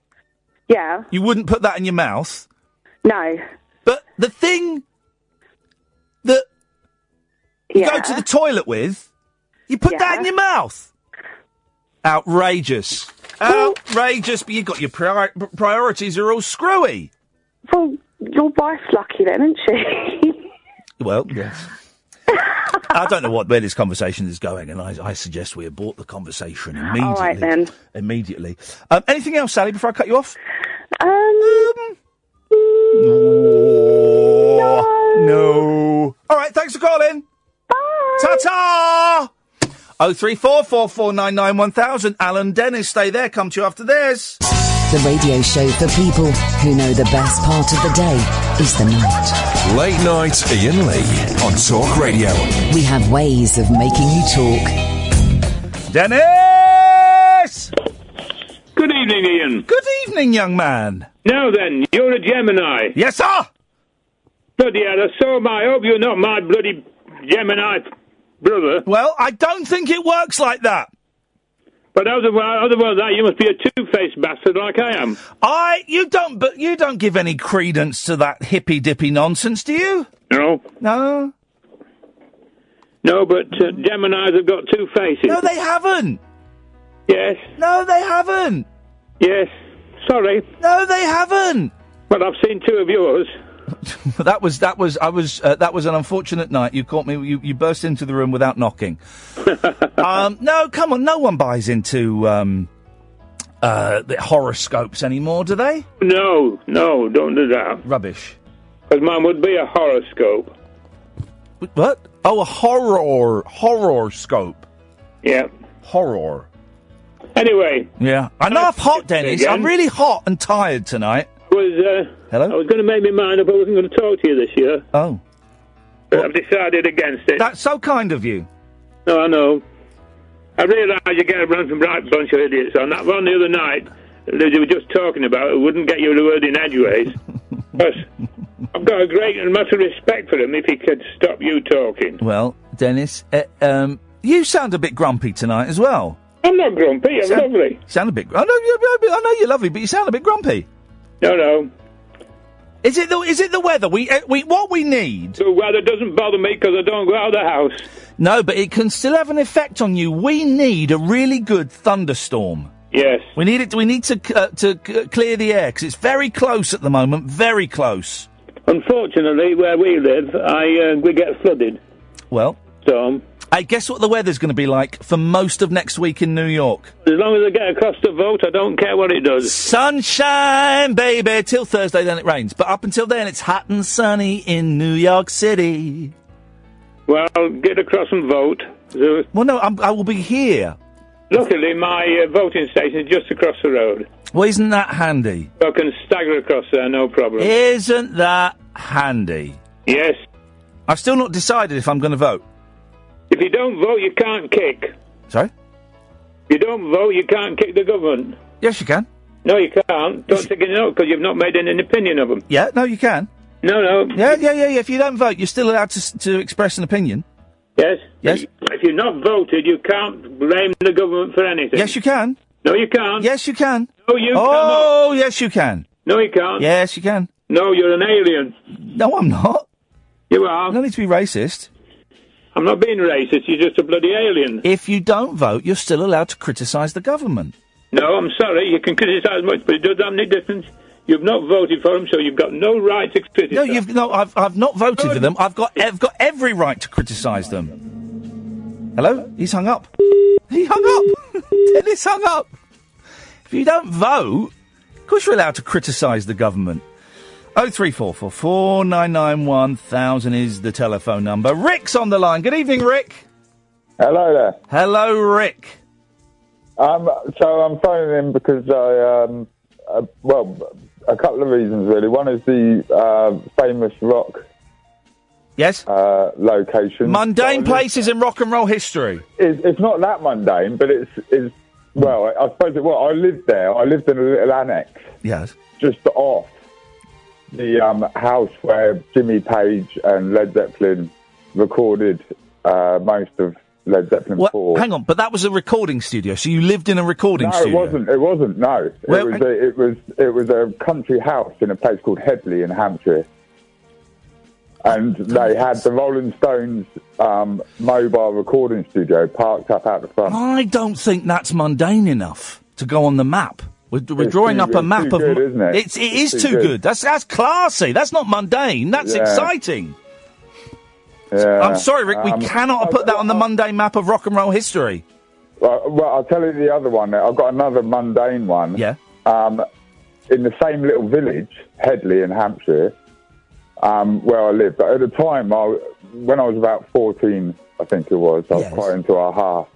Aha with a, with a big band. Yes. And just coincidentally, I noticed in Smash Hits magazine one day that their fan club was the post office down the road from me. It was the post office. Yeah, it was Headley Post Office. Headley Post Office was the Aha Headley- fan club. Head- yeah, Headley. Headley Post Office. Yeah, at the time, I think it was because they weren't that big. I mean, Take On Me had come out, and maybe the sun, of, you know, the sun always shines on TV. Maybe had come out. Well, surely that was But the they was- peak. Surely it was all downhill from there. Yeah, but I think I think then it probably moved. The thing is, I I tried to join the fan club Yeah. by posting a letter just through the the um, door of the post office, Yeah. and I never got a reply. What?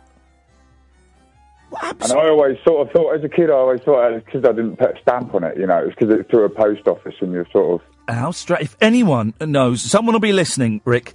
Who? Honestly, Morten, Har- Morten Harket lives somewhere in the area. He he he flies hot air balloons around. Hang on a minute. Are you talking nonsense? Morten Harket lives in near Headley Post Office and flies Well, hot air balloons. he- no, he he did. He I don't know if he still does, but he used to when when Aha were famous, yes.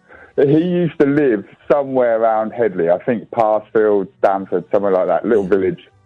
I don't actually know where I'm talking about. No, I haven't got a clue, but I'm kind of going you know along where with it. Farnham is Farnham in Surrey. In Surrey, no. Um, Guildford. Um, not really. Is it near Swindon?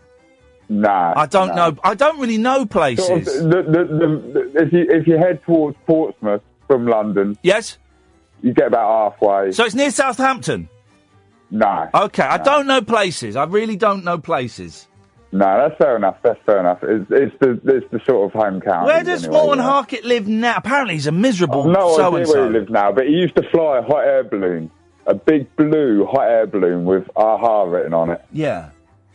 And and he used to, you know, there was a van that used to chase him around the, the sort of country lanes, Oh you know, chasing the hot air balloon around to see where it landed, so they could go and load it into This the is- van. you are blowing my mind with Morten Harket.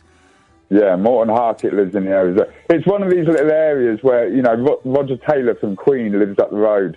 Can, is there in, any in person? Thursley, and he used to have parties, and people used to phone in the, the local paper and say that there's aliens landing. 'cause Is there any Roger person Taylor in pop music? parties. Hello? Is there any person in pop or rock more miserable than Morten Harket? I don't think so. Um, I've, I've heard that he's a. I've, I've heard that he's not a very nice person. Yeah, yeah, Morten Harket. The uh, uh, Rick, thank you for that. Always happy to chat. Aha. Uh, more, can we? f- We got two phoners on the go here, guys. Phoners is radio slang for phone-in subjects. They are Alan. I'll come to you in a minute. Uh, mundane places in rock and roll. Uh, we're making a mundane map of rock. Um, I've I've got a map here, and I'm writing them all down. And um, it, can we find anybody in pop and rock who is more miserable than Morten Harket? Oh three four four four nine nine one thousand. Late nights with Iain Lee on Talk Radio. Unmissable late night radio with the original king of unconventional conversation. Make contact with Iain Lee. Late night Iain Lee on Talk Radio. We'll get you talking. Oh three four four four nine nine one thousand is the telephone number if you want to give us a call. That's exactly what Alan's done. Good evening, Alan. Good evening, Iain. How are you? I'm fine, thank you, Alan. Oh, it's Alan. Alan, we spoke yesterday briefly. We did, mate. Yeah, when you had that idiot on who keeps on not letting you talk, mate. Sweet Lord. Um, now you were the fella. There's a weird echo on the line. What is that? Hang on, I'll turn it down a bit. It's all right. I've got my hands free. on Oh, You for absolute for Now, Alan, you were going to take your 16 year old daughter and your 15 year old nephew, if I got that right? Yeah, that's right. Yeah. To the Manchester concert on Sunday, and you were a little bit apprehensive about it before you went, but you told us briefly last night it was a joy. I, I spoke to you off air and said, "Can call back again tomorrow if you get the chance, and we'll have a proper chat." Uh, so it was a success, was it for you? It was fantastic, mate. I felt that safe, mate. It was unreal. Yeah. You know, uh, they got all the armed police out- officers. They got security inside. It was absolutely amazing. I felt that safe. Um, me, me, me daughter took David down to the front of the stage with his wheelchair. Yeah. uh, so he could, uh, so he could be at the front. And I sat, I sat in my seat at the back, mate. So I was all right. Beautiful, yeah, nice and comfy. Well, as comfy as you can be in those seats at those big stadium events. Um, and it all went. So uh, I, I didn't see any of it because I was working. Um, yeah, I know you were. Uh, but so, so who was there? Was Justin Bieber, Katy Perry, Miley Cyrus, um, Yeah, Ariana Grande, huh? Robbie Williams. Robbie Williams. Take that. Robbie Williams. Take that, yes. Liam. Liam, yes. Gallagher, yes. I love the fact that Liam's Liam's having a pop at his brother online for not appearing. I I don't do think as I don't yeah. think he, I don't think he should have. You know, if he didn't want, it was his fiftieth birthday. If he didn't want to appear, I don't, you know, believe in forcing people to appear at No, these events. no, no. But I'm finding I mean, Liam they- very amusing. Yeah. And Coldplay as well. They were absolutely phenomenal. Mm. And Black Eyed Peas, of course, as well. Without Fergie, the Black Eyed Peas are nothing to me, Alan. Yeah. I love her lady humps. Yeah, definitely. um, yeah, could you? Would you let her suck your toe though? Steady on, Fergie, Fergie, Fergie. Yes, yes. have, you, have you ever had anyone suck your toes, Alan? Uh, yes. What did you reckon? Mind blowing, isn't it? it's mind blowing. But I tell you something else as well. Yeah, go on. You know when you were on about them little bitches in the tank? Yeah, uh, yeah. Don't tell me that was mind blowing. Right. no, no, no, no. I I was actually in uh, Benidorm. Yeah. In Spain, and they still have them tanks, you know. Oh no! Don't you get diseases from them? I did it as a dare. Oh no, mate! Because what they do is they'll go and eat someone's foot who's got like you know like disease. Then the fish Yeah. catch the disease, and they give it to you. Well, I, I tried it. This is going back about five years ago. Yeah. And I'm I'm still okay. well, no, but in that case, you survived it. Um, yeah, I survived it. Uh, uh, uh, and uh, was that as mind blowing as having um, Fergie from the Black Eyed Peas suck your big toe? No, no, no, no, no. It was it was just like them tickling you. Was, I mean, I'd rather have Fergie uh, suck my big toes. Steady, steady, steady. Um, but so all in all, it was a good night. Um, are, the kids still talking about it? They must be. Oh yeah, I was actually on TV as well. Oh. I got, I, I got interviewed by Central News. You weren't dancing with the copper, were you?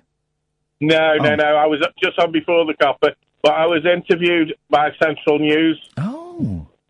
Yeah, it was great. I enjoyed it, mate. Well, good. I'm glad you enjoyed it. Well, I know you were a little bit apprehensive about it, but well done for taking the kids. As I said to you off air yesterday when we spoke briefly. Well, uh, that's right. Memories. Like You've I created said- memories there, Alan. Yeah, but like I said to you, Iain, I'd have got them children out no matter what if Yeah. anything had gone off, Iain. You're a good man, Alan. Thanks for calling back, brother. Take care. Okay, take care, mate. There we Bye-bye. go. What a nice man. Memories, you see? Creating memories for the kids. That's what it's all about. Creating memories for the kids. I got sent a very weird picture today, my five year old. Well, he looked naked in it. Um, playing the piano. Apparently he had his swimming trunks on. I don't know why. But just sat there at the piano in his trunks, concentrating really hard. I make them make them rehearse ten minute practice, ten minutes a day. Um, and because they've been having piano lessons for a while. And they've been, you know, it's, it's all right. They're all right. We bought, I, I bought a, a cheap piano ages ago. You get pianos for pennies, right? And you just need to pay a bit of money to get them kind of all done up and stuff. So I bought a cheap piano, and um, the, the boys started having lessons. They, they, they were kind of, you know, they were okay. It was good. And then literally two weeks ago, I said, right, I tell you what, what, what I bought, I bought a 10 minute egg time. I said, we're going to do 10 minutes a day. So we're going to do. 10 minutes a day. And the improvement in the, in two weeks is incredible. It's phenomenal. Honestly. Outrageously good. I love it. And so now I get the boys phoning me up and playing the piano down the phone. It's brilliant. Brilliant. Absolutely brilliant. Hey! There's a strange, um, picture. Well, strange. I don't know what the word is. I don't want to say sad because that's a bit patronising. Did it, can, did anyone go and see Phil Collins uh, uh, at the weekend? Did it? Because Phil Collins was playing. I thought he'd done these concerts. Uh, did anyone go and see Phil Collins on s- s- s- Sunday? Because there's some pictures of him in the Express. He's on. He's got a walking stick. He looks awful. He looks. Uh, look at this, periscopers. Can you see that? He looks awful. Phil Collins defies the pain as he slowly hobbles on stage, aided by a walking stick for his first tour in a decade. The 66 year old singer who had a back opera, I'll come to you in a minute, Pat. 0344 499 1000 who had a back operation two years ago, spent the entire concert at the Royal Albert Hall in London on Sunday sitting down. He looks, um, he looks terrible. Um, and I, I kind of quite like, I've got a soft spot for Phil Collins. Um, he's not, he's not dressed up for it either.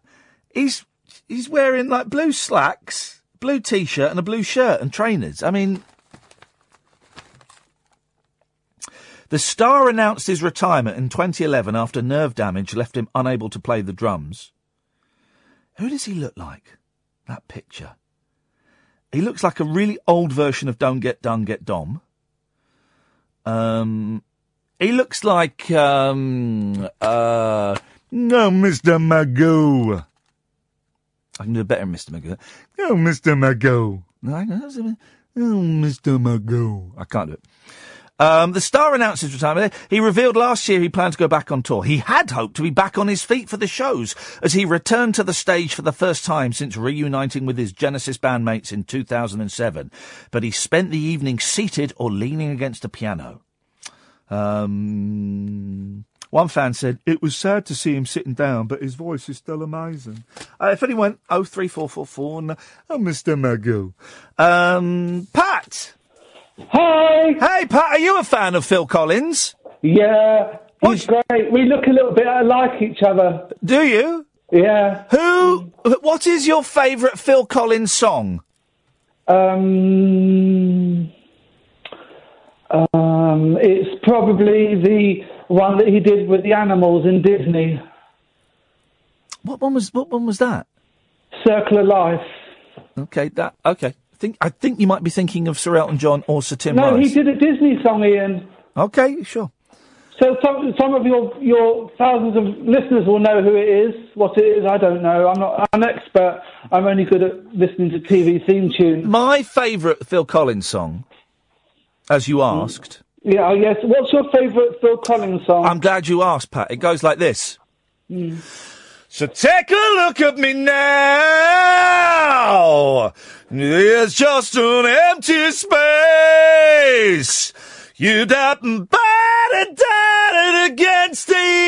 Do-do-do-do-do-do-do. So take a look at me now. I love a good shouting song. I'd like to take a look at you now. Oh, cheeky. I know. Steady. I'm feeling. I'm exhausted. What have you been doing, Pat? Well, I basically, I got a phone call from uh, Terry, who who is the director of the Pearly Players. Yes. Uh, you know, I didn't get Billy Elliot. Oh, I know that, and, and we are still recovering from uh, uh, uh, the shock of that, Pat. It was awful, but I tried my best. He just said I'm just a bit too old to play Billy. What are you, 37? And the rest. Oh. And um, I, so, so what? Uh, what happened is he said, "I've got something for you, Pat." Oh. I know, not like that though. Steady. And he said, Yes? he said, we're doing a summer variety show. Oh, hey, that's good. And, and he said, would you like to do something? And I, I thought, gosh, what could I do? Yeah. So I thought I'd do ribbon twirling. Sir? Ribbon twirling. Is that still a thing? Because that was that was big in the 70s. Y- yes, I was big in the 70s. Oh, you're big now, I believe. Um, You're big in the ass, But, um, steady. Oh. Sorry, you made me chuckle. Oh, I'm really well. That's I've, I, as long as I make one person chuckle a day, Pat. I can go to bed and sleep happily. You made me do a mega lol. Oh, m- lols. Rolf on the floor. Rufflecopter. Oh, Don't, is that what he did?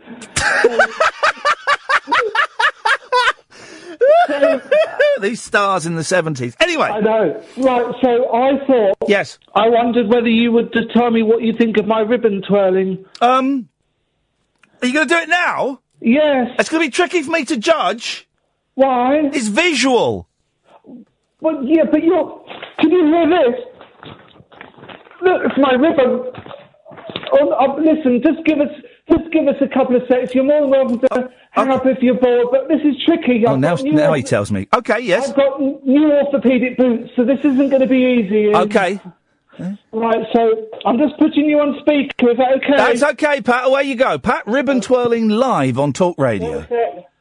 Can you hear me? Just, unfortunately, yes. Oh, hang on, Iain. One sec. Is your mum there? No, she's at the cinema. Okay. Watching Wonder Woman. Mm, Right, okay. Here we ready? Can, can you hear this? I've got to be careful. It's a very small flat, here. Okay, Pat. I- I've made it out of. Basically, I've used my dad's old tie and a belt, but you'll get the idea. Okay. Okay, ready? Go. Right, here goes. Have a bit of music, Iain. Do you, do you want me to? Are you going to play the music? Goes Oh.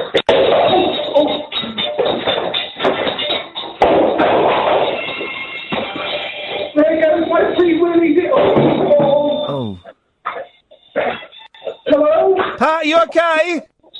Yes, I just smashed the light in the ceiling.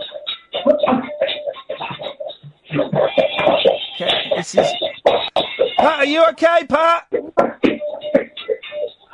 Hello? Yeah, Pat, you all right? Well, I don't tell them Dad, Mum's out. Okay, Hang on, just take you on speaker. Okay, Pat. Yes, uh, I've just. Um. Yeah. I've just broken a lot of things, Iain. I think you need to practice somewhere a little bit bigger. Maybe practice outside. Okay. Do you think? Yeah, I think you should practice outside, Pat. Do you think it's got it's got it's got legs? Um, it's got something, Pat. It's definitely got something. It's it's unique. I can say that with my hand on my heart. Mm, Okay. I, I, do you know what though, Iain? Yeah. And all the times I've rung you, Hmm? I've never had a chance to say goodbye. And Okay. Oh three four four four nine nine one thousand is the telephone number. If you want to uh, uh, uh, give me a call, uh, you can. I'd love to hear from you if you went and saw Phil Collins. I got. I'm not. You know, I'm not a Phil Collins fan, but I've got a soft spot for Phil Collins. Take a look at me now. Um. Uh, here we go. T- Collins, who had more UK top 40 singles than any other artist of the 80s, made his solo debut with the 1981 album Face Value. Uh, his hits include I Can Feel You Coming in the Air Tonight. Oh Lord, Easy Lover.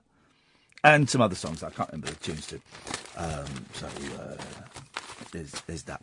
Uh, you're listening to Late Nights with Iain Lee on Talk Radio. Don't forget, guys, so many ways you can um, listen to the show. You can uh, listen on DAB. You can download the Talk Radio app. We're about to go to the boring news. While the news is on, why don't you? It'll be boring.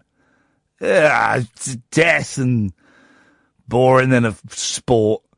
Um, so while that's on, uh, why don't you get your phones out of your pockets or out of off your bedside tables and download the Talk Radio smartphone app available for Android and proper phones.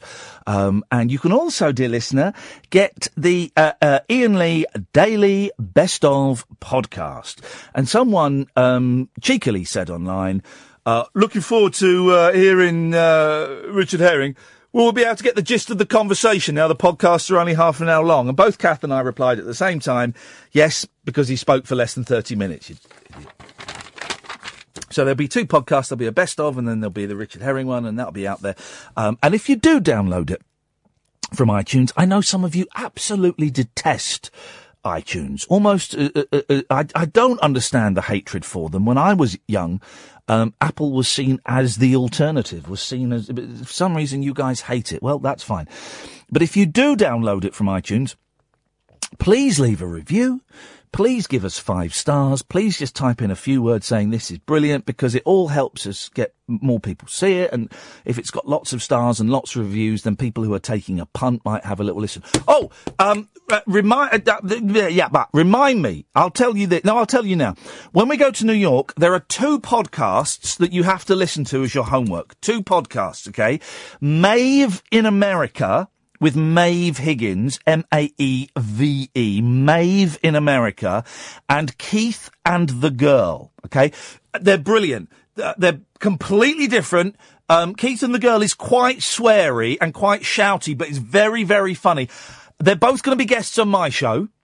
And I'm going to be a guest on an episode of Keith and the Girl. So the, the two podcasts you need, Maeve in America, M-A-E-V-E in America, and Keith and the Girl. Keith and the Girl is, I believe, N-S-F-W.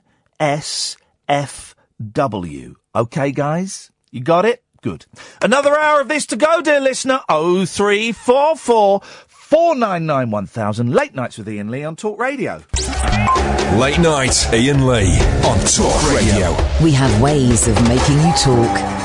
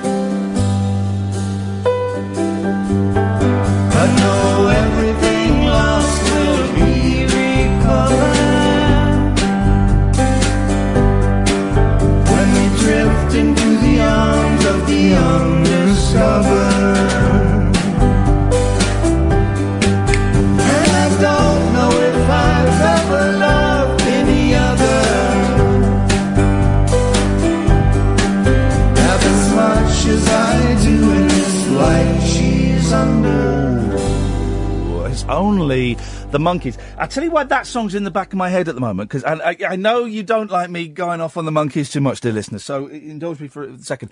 I've I've been listening to Mike Nesmith has written a, an autobiography, and I kind of use that term very loosely. Um, and I downloaded the audio version of it. It's, it's about ten and a half hours long. Flipping heck, his voice. Oh man, you could you just want to fall asleep in his voice. It's delicious, absolutely delicious, and I'm loving it as a book. It's, there's two chapters about um, how he basically had a crush on Jack Nicholson. I mean, it's brilliant. He did. He had a proper, you know, he doesn't. He, he said it wasn't sexual, but he was attracted to him. He was hanging out with Jack Nicholson, you know, before Jack Nicholson became Jack Nicholson. Um, and it's just, and he had a little bit of a crush on Jimi Hendrix, and it's brilliant, absolutely brilliant. And I'm, I'm, I'm, I'm ah man, I love the man so much. He's, he was going to come on this show, and then he didn't, and yeah, these things happen. Um, this is late nights with Iain Lee on Talk Radio. Now next week. Catherine and I, Sunday in fact, we fly out to New York City, um, and um, we're doing shows from a pizza restaurant, from um, a radio station, and from a studio that we're borrowing. We need to find a couple of other locations, and we are talking to all kinds of people. I've told you you need to listen to Maeve in America. It's brilliant. And Keith and the Girl, it's brilliant. Also, hopefully speaking to Richard Bacon, to Jon Ronson, to Imani Coppola, to uh, the Bowery Boys. That's another podcast you need to listen to. Steve Guttenberg. And uh, fingers crossed, if, if we can, if we can pull it off, we'll be speaking to Mr. Craig Bierko, who I believe is on the line now. Hey man, how you doing? I'm doing great. I'm tra- right now. I've got my girlfriend on an iPad. She's hiding in her her girlfriend's kitchen because she's threatened to kill me. Well, hang on a second. we're on the radio. You've not phoned us up. She's not radio. literally threatening gonna kill you, you. is she? She's not literally threatening to kill you. Well, it's been a short while. I can't imagine it will be long until she literally threatens to kill me. Wowzers! Did you, you now? She, but Yeah. is she No, American or is she British? She's British, but she has an American streak of violence. uh, but she's uh, you'll meet her. She's she's about an inch and a half tall. I think technically an insect. Wow. I don't know that she. I think she's got those. Um, like a few of her organs are probably multi organs. You know, like they have. The multi-organ thing. Yeah, yeah, yeah. That, but why is she? Hang on a minute. What? What's her name? Her her name is. I'm proud to tell you. Her name is is, is Frances Ruffelle. Frances And you Ruffelle. know Stop her- hiding. Stop hiding on the iPad, woman. Come on. No, she won't. Oh, you know, you know how the ladies are. Well, I. They've got to present themselves. But but do you you know who she is? She was the original Eponine in a show called Les Miserables. That's French for the miserable. It, it is. I've, and that was. She did a. That, didn't she do a Eurovision Song Contest entry for us as well? Yes, and she did. Yes, and she did a song when you people were all losing football games, and she actually brought you back to the European. Uh, I think she just turned me off. She just. did I just? Can you break up that way? Can- Your ex, you- your ex girlfriend uh, was uh, the famous actress. Is now your ex. She's extraordinary. Although I didn't get to see her do Eponine, I was I, I hadn't been born yet, but I understand she was. No, I'm actually older than she is, but um, I believe. Yes. Uh, I, I'm partial, but I believe that she set the standard, and I believe when they did the original French concept album, she was she was the voice. I mean, she's been doing it from the very beginning. Wow. Are you familiar with the show? I saw Les Mis on a school trip About I was I was seventeen, so that is like twenty eight. I saw it about twenty eight years ago.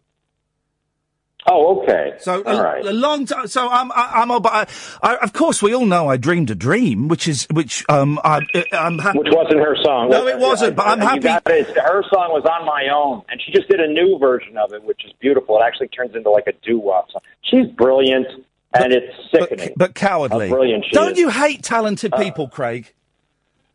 Uh, I, well, I'm a Jew, and I hate myself, so in a way, I feel like I'm calling myself talented. You are that- talented. that- according according to the internet, you are um, um, the sexiest Broadway star of 2000.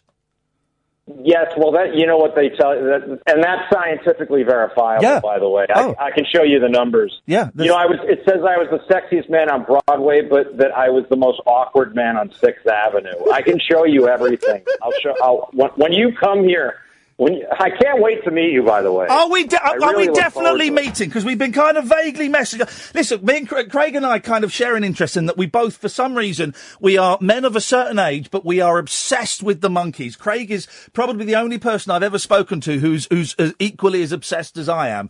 Uh, so we kind of Is that message right? each other. Yeah, man, we're, we're both, you know. Yes. Um, and we awkwardly message each other, but this is the first time we've ever spoken. But we, are we? Are we doing it on national radio? Are we definitely meeting next week? Oh, absolutely, absolutely. And and you know what's really funny is I haven't been to uh, England since I was in high school. Yeah. So this is going back three and four years. Hey. And uh, and, and I, oh, hey. Hey. And I and I so I re- but I'm gonna we're gonna go back to London to visit. And uh, oh, we're going to go down to Penzance and uh, Cornwall. Watch out for those pirates uh, there, Craig. uh, I know. And uh, well, she's gonna. I don't know. You know, something upon the something. I don't know what the names that you guys have. They're they're all every every place you go, it's a patter song. Yeah, yeah, oh yeah, totally, totally. We're and we're all when you go to London, it's going to be all cockneys um, with their thumbs behind Oh, their I braces. Eh, you know the Uh, pearly hello, kings and Scotland. queens. What's that? The pearly kings and queens and fish and chips and all of that. Oh well, I'll go. I'm fr- you know I'm in the theater. I'll be friendly towards anybody. Yeah, you know. of course. Um, listen, when we come to when we come to America, um, I, I, I'm a big fan of coffee. Do you have Do you have Starbucks over there? Are you kidding? Do, do you get? We have a, I go to a well. I go to a place um, that's that's called Kika. That's where I go every morning. I'll take you there. That's very very good because you should try something different. I, I think it's good. Uh, but we have Starbucks, and we have a Starbucks app that actually starts buzzing in your pocket when you're near one. So every time you walk near, I carry my phone in my front pocket, and every can I speak slightly blue? You could be slightly blue. Yeah, go on. Okay, every time I walk past a Starbucks, it feels like my penis is farting. so that's how I know. Yeah. That's that's how I know. That's how I know it's it's coffee time. And here's something, something, some- by coincidence, Craig. Starbucks. We have other so yeah. Go, I'm going to say you. Starbucks. Starbucks is Starbucks is actually French for farting penis. Is that right? That is that's write true. that down. That is true. Yes. So that's a that's why it does that. You know what? It doesn't sound so fun when you look at it in words. It's actually kind of lovely.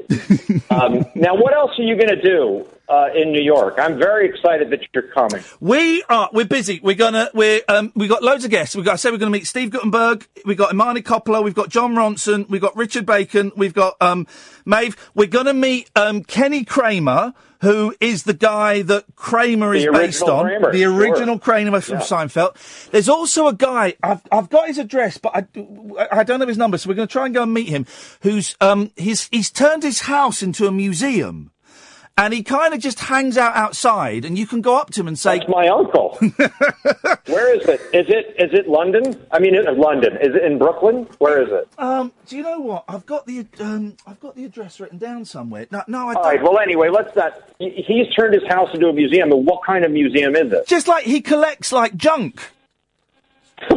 That's he collects junk, and it, but it, that, but like he's a hoarder. Um, over here we'd call him a Mister Trebus, but it's it's it's a tough one to Yes. explain.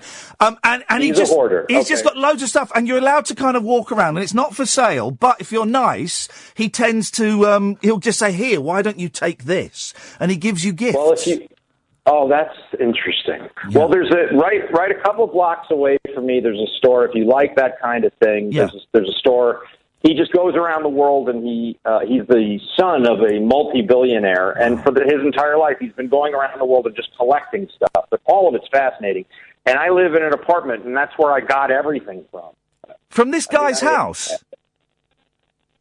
Oh, it's well. This guy does. This guy's not crazy. He Right, okay. Actually, has a business. Oh, he Has okay. a, he has a storefront. You're the guy you're talking about. Is crazy. I would say I, I'm sure you'll be fine, but I think there's like a 98 percent chance of you being walking out of there alive. Wowzers. Okay, well, I'll, I'll send Kath in first and see how it goes. Yeah, yeah. That's yeah. what we'll. No, and, and what you you you asked me if we- if if I could take you someplace noisy. I live in Chelsea, so any place is, is noisy. Hey, Chelsea was Uh, Chelsea was kind of hip in the '60s, wasn't it? All, all my New York references are from the '60s and from the Cafe Wha and um, you know the Lovin' Spoonful and oh, Bob Dylan. down there, you'd love it down there. Yeah? we just had a lovely dinner across the street from the Cafe Wha, my favorite restaurant. Uh, just let me say it. Uh, it's uh, and you should go there. It's the best. It's my favorite in New York. Yeah. But it's uh, it's uh, the Minetta Tavern. The And I hope I get a free dinner. Yes, the Minetta Tavern. I'm writing it down. But you, yeah, M I N E T T A Tavern. Yeah. And then we don't put an e at the end of it like you. We don't get all old timey. Hey, listen, mate. It's, that. it's our language. We write and spell it how we want to, and then you Americans take out the letters that you don't use. We know how it I'll works. give you that. I'll give you that. The the F thing as an S worked out well. That wasn't confusing. No. And also, thanks for Wednesday. that car that car crash in the middle of that word. And also, it's our Brexit. Okay, so stop claiming that. Hang on, what we you mean? did that. Well, you, you didn't do anything. I thought the Russians did it.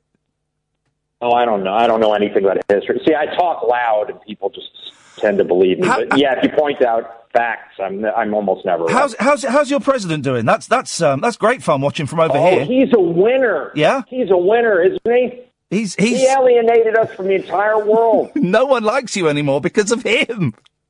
It's absolutely ridiculous. I mean, it is absolutely ridiculous, and it's. Uh, I'm trying to think of of, of who, because I'm I'm I'm pretty I'm pretty good with. Uh, now, isn't this interesting? My girlfriend's trying to FaceTime me, knowing I'm on the phone with. you. Unbelievable. she Your ex girlfriend is trying to get back to you. No, it's well. Well, you two, you're going to have to fix this when you get back. She's absolutely adorable. I'll sort it out. Don't worry, we'll Uh, fix this. She's adorable. I carry her around like a big pen. She's tiny. she fits. She rides in the turn ups of your trousers. She's. Oh, uh, you know what you should do? Yeah. There's a song that she sings that is actually from the era that we love. Yeah. Uh, that Nancy Sinatra did. It's called Paris Summer. Oh yeah. and it's beautiful. She does it with she does it with another guy named Rowan, and I oh I'm so sorry I forget his name escapes me.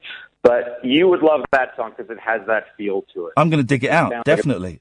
And and we're trying to we're and we're looking through music because we want to sing together. But first, what we've got to do is get back together again. You're going to have to work that out. Listen, I wouldn't worry about Trump. You're, you're all going to get nuked soon anyway, so uh, you know it's it's game over for America. I, you know what it is? Is he is? Um, I've I've dealt with this too. Uh, have you ever met like a classic malignant narcissist? There's no variation. Yeah. Yeah. There's no. Uh, I mean, who said it best? We have a, a, a, journalist over here. His name is George Will. He's he's conservative, but he said he said it the most accurately I've ever said is he doesn't know how to think.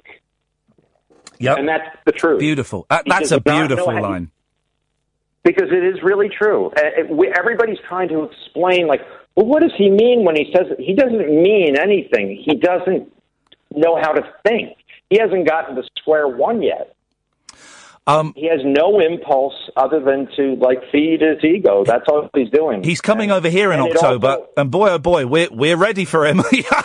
That's going to be I fun. heard about that. That's gonna Well, be fun. he didn't he demand to be?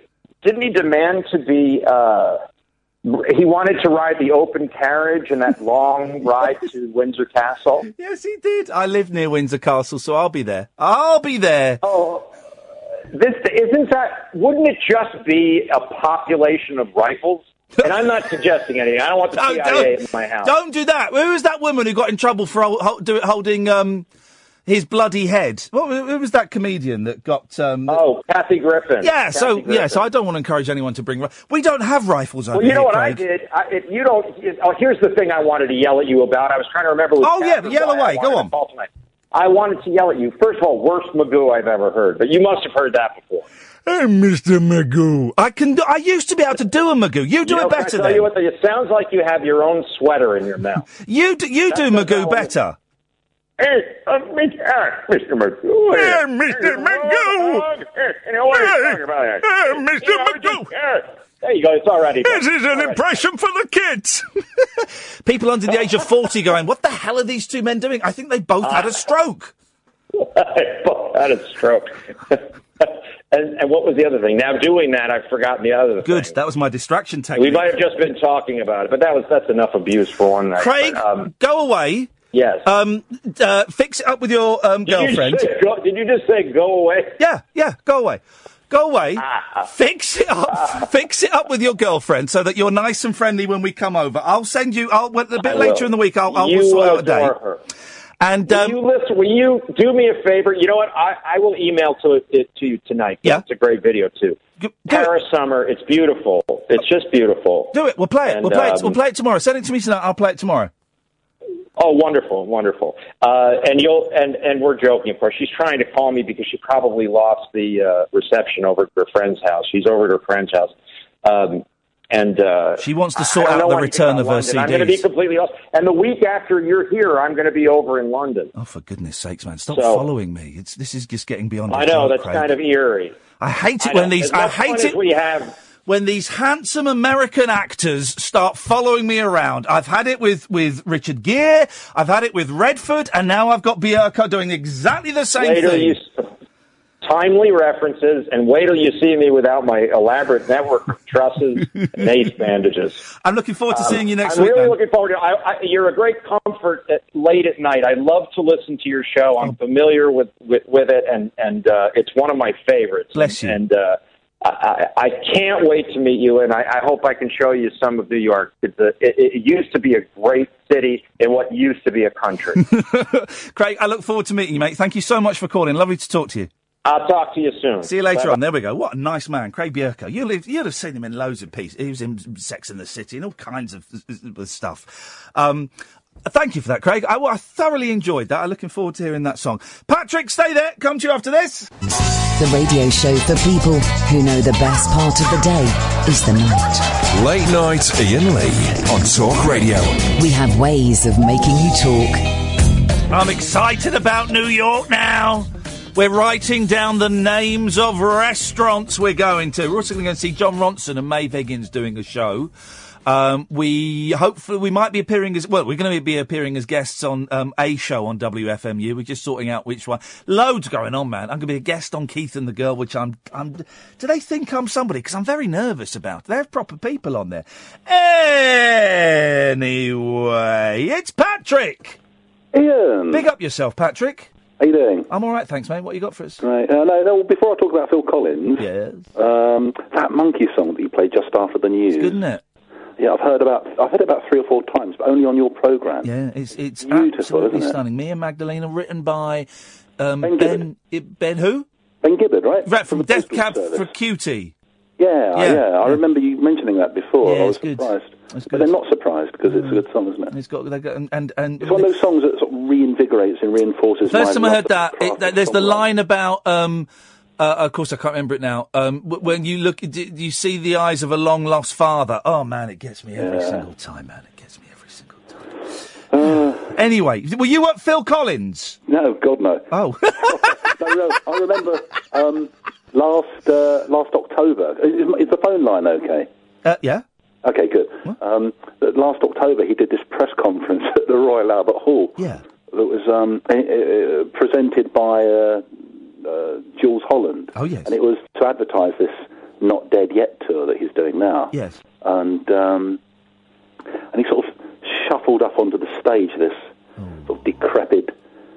He does look in the pictures. He looks a man. terrible. Yeah. And and he, and he was and he was sort of bloated and overweight, and he was wearing this this old um, he had a walking stick, and he was limping, and he had this God, you old hate him. baseball cap on and this scruffy polo shirt on, and a pair of elasticated tracksuit bottoms, and what looked like a pair of sort of Velcro built-up orthopedic shoes. Yeah, it, well, yeah. And, and I thought, and, and he, did, he looked awful. And I thought, you're meant to be selling yourself, Phil. Because when I think of Phil Collins, I think of him running in circles around a big revolving stage singing Sussudio. But if he's right, and you've described, he, he kind of looks similar to that in his pictures. But it, it, it, here's the thing: if if you can't walk properly, then it's really easy to put on weight. And so I, the, the weight thing, and I've got a problem with that. But yeah, you're right. The, I mean, he's wearing slacks and. A, a t-shirt and a shirt, and he's, and you kind of think, mate, you haven't played live for ten years. You know, you at least get a get a smart suit or get get get a look. Don't He look looked like you've just come out he of the looked care home for the exactly day. He looked exactly like one of the the, the, the men you see hanging around um, Harlow Wetherspoons on a weekday morning at Yeah, 9 I, a.m. I know. It's, it's a cruel know what I mean? description, but you know what? It's a fair description. Yeah. Um. So, but I, I mean, I if he's struggling with his, I mean, he's uh, he's obviously uncomfortable and in a lot of pain. Um. So I, I feel sorry for it. I, I've got a begrudging respect for Collins. Uh, You hate I- him, I- don't I- you, Patrick? I, I beg your pardon? You hate him. You, you're not the fella that stole his wife, are you?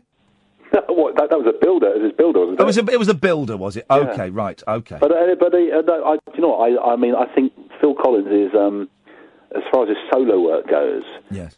By and large, it's awful. But uh, face value, his first. Su- su- studio. No, that's not on face value, is it? No, but it's a it's a good song. Uh, it's okay, but face value as an album is is, is genuinely great. No, I'm not. I'm It's not. a great record. Probably it's not ruined by it, it, it. Sort of, it's a great record all the way through, and then it finishes with a, a terrible cover version of "Tomorrow Never Knows." Yeah, he does do that. Yeah. That is what can only be described as a stinker. It is. Yes, that is a stinker. But I, you know, I've I've got a soft spot for Collins. I feel I, I, I feel some kind of connection with the man. I don't know why, and I think we should all respect him a little bit more than we do. Do you know what? Do you know what I'm doing, Patrick? While I'm talking to you. I beg your pardon. Do you want to know what I'm doing while I'm talking to you? Yeah, uh, please, yeah. I'm fingering um, Sergeant Pepper. I'm I'm online, and I'm. Have you just bought a box set? No, I've I've got it. What? The, which one? The Super, De- the Super Deluxe, the, the 100 pound boy. Here's because because it's sold out now, and so now of course now it's I don't even like Sergeant Pepper. Now it's sold out. I'm thinking, oh, I wish I bought it. Um, but are you ever going to listen to the other discs? Well, that's what I bought it for. Yeah, but are you ever going to listen to them more than once? Uh, possibly. No. But no. It doesn't. Do you know what I mean? Materialistically, the box set isn't worth 109 pounds or whatever I paid for it. But it's um, you know, I'm I've got a I'm I've got a soft I've got a real weakness when it comes to buying music and and books and things like that. So I have for the Beatles. I've got a weakness for the Beatles, and this one thing, it just isn't doing it for me. It's Yeah. 110 quid. No, no, put it away, boy. Put it away, boy. Put it away. Put it away. I was going to ask you something else actually. Yeah, go I, on. I've just remembered. You reminded me. Um, I know you don't like Pet Sounds, but I, no, I, do. don't. I, I, I don't. I don't hate it, but I don't. It's, it's certainly not the Beach Boys' best record by a long. Oh, no, okay, right. Well, I, um, I've, I've, I've been eyeing up. There's, there's, there's a 50th anniversary box set edition, Yes, isn't there? But there's also the um, the Pet Sound Sessions box set, isn't there? I've got. I've got both of those. Yes. So, w- w- what's the difference? Is there stuff on the 50th anniversary edition that's not on the No. Pet Sound Sessions? No, I, I, off the top of my head, I don't think there is. No, there might be.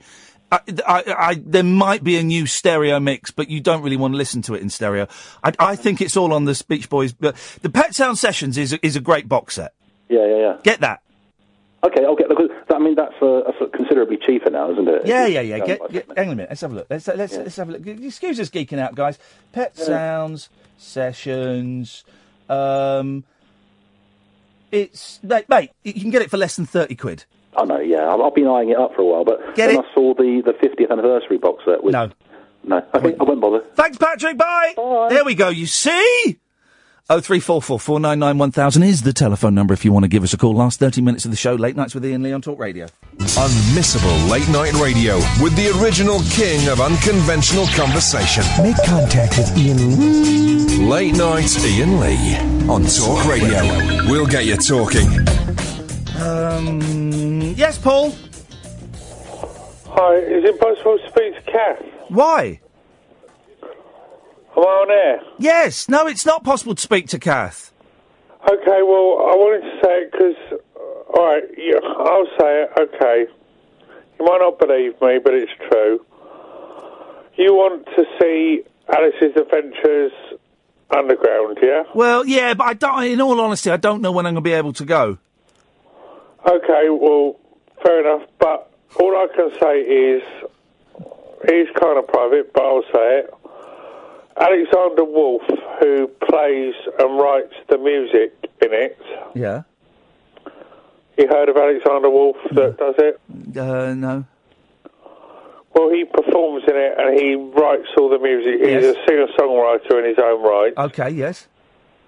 He has been a he's a close personal friend of mine, and he has been for about the last 10, 12 years. Yes.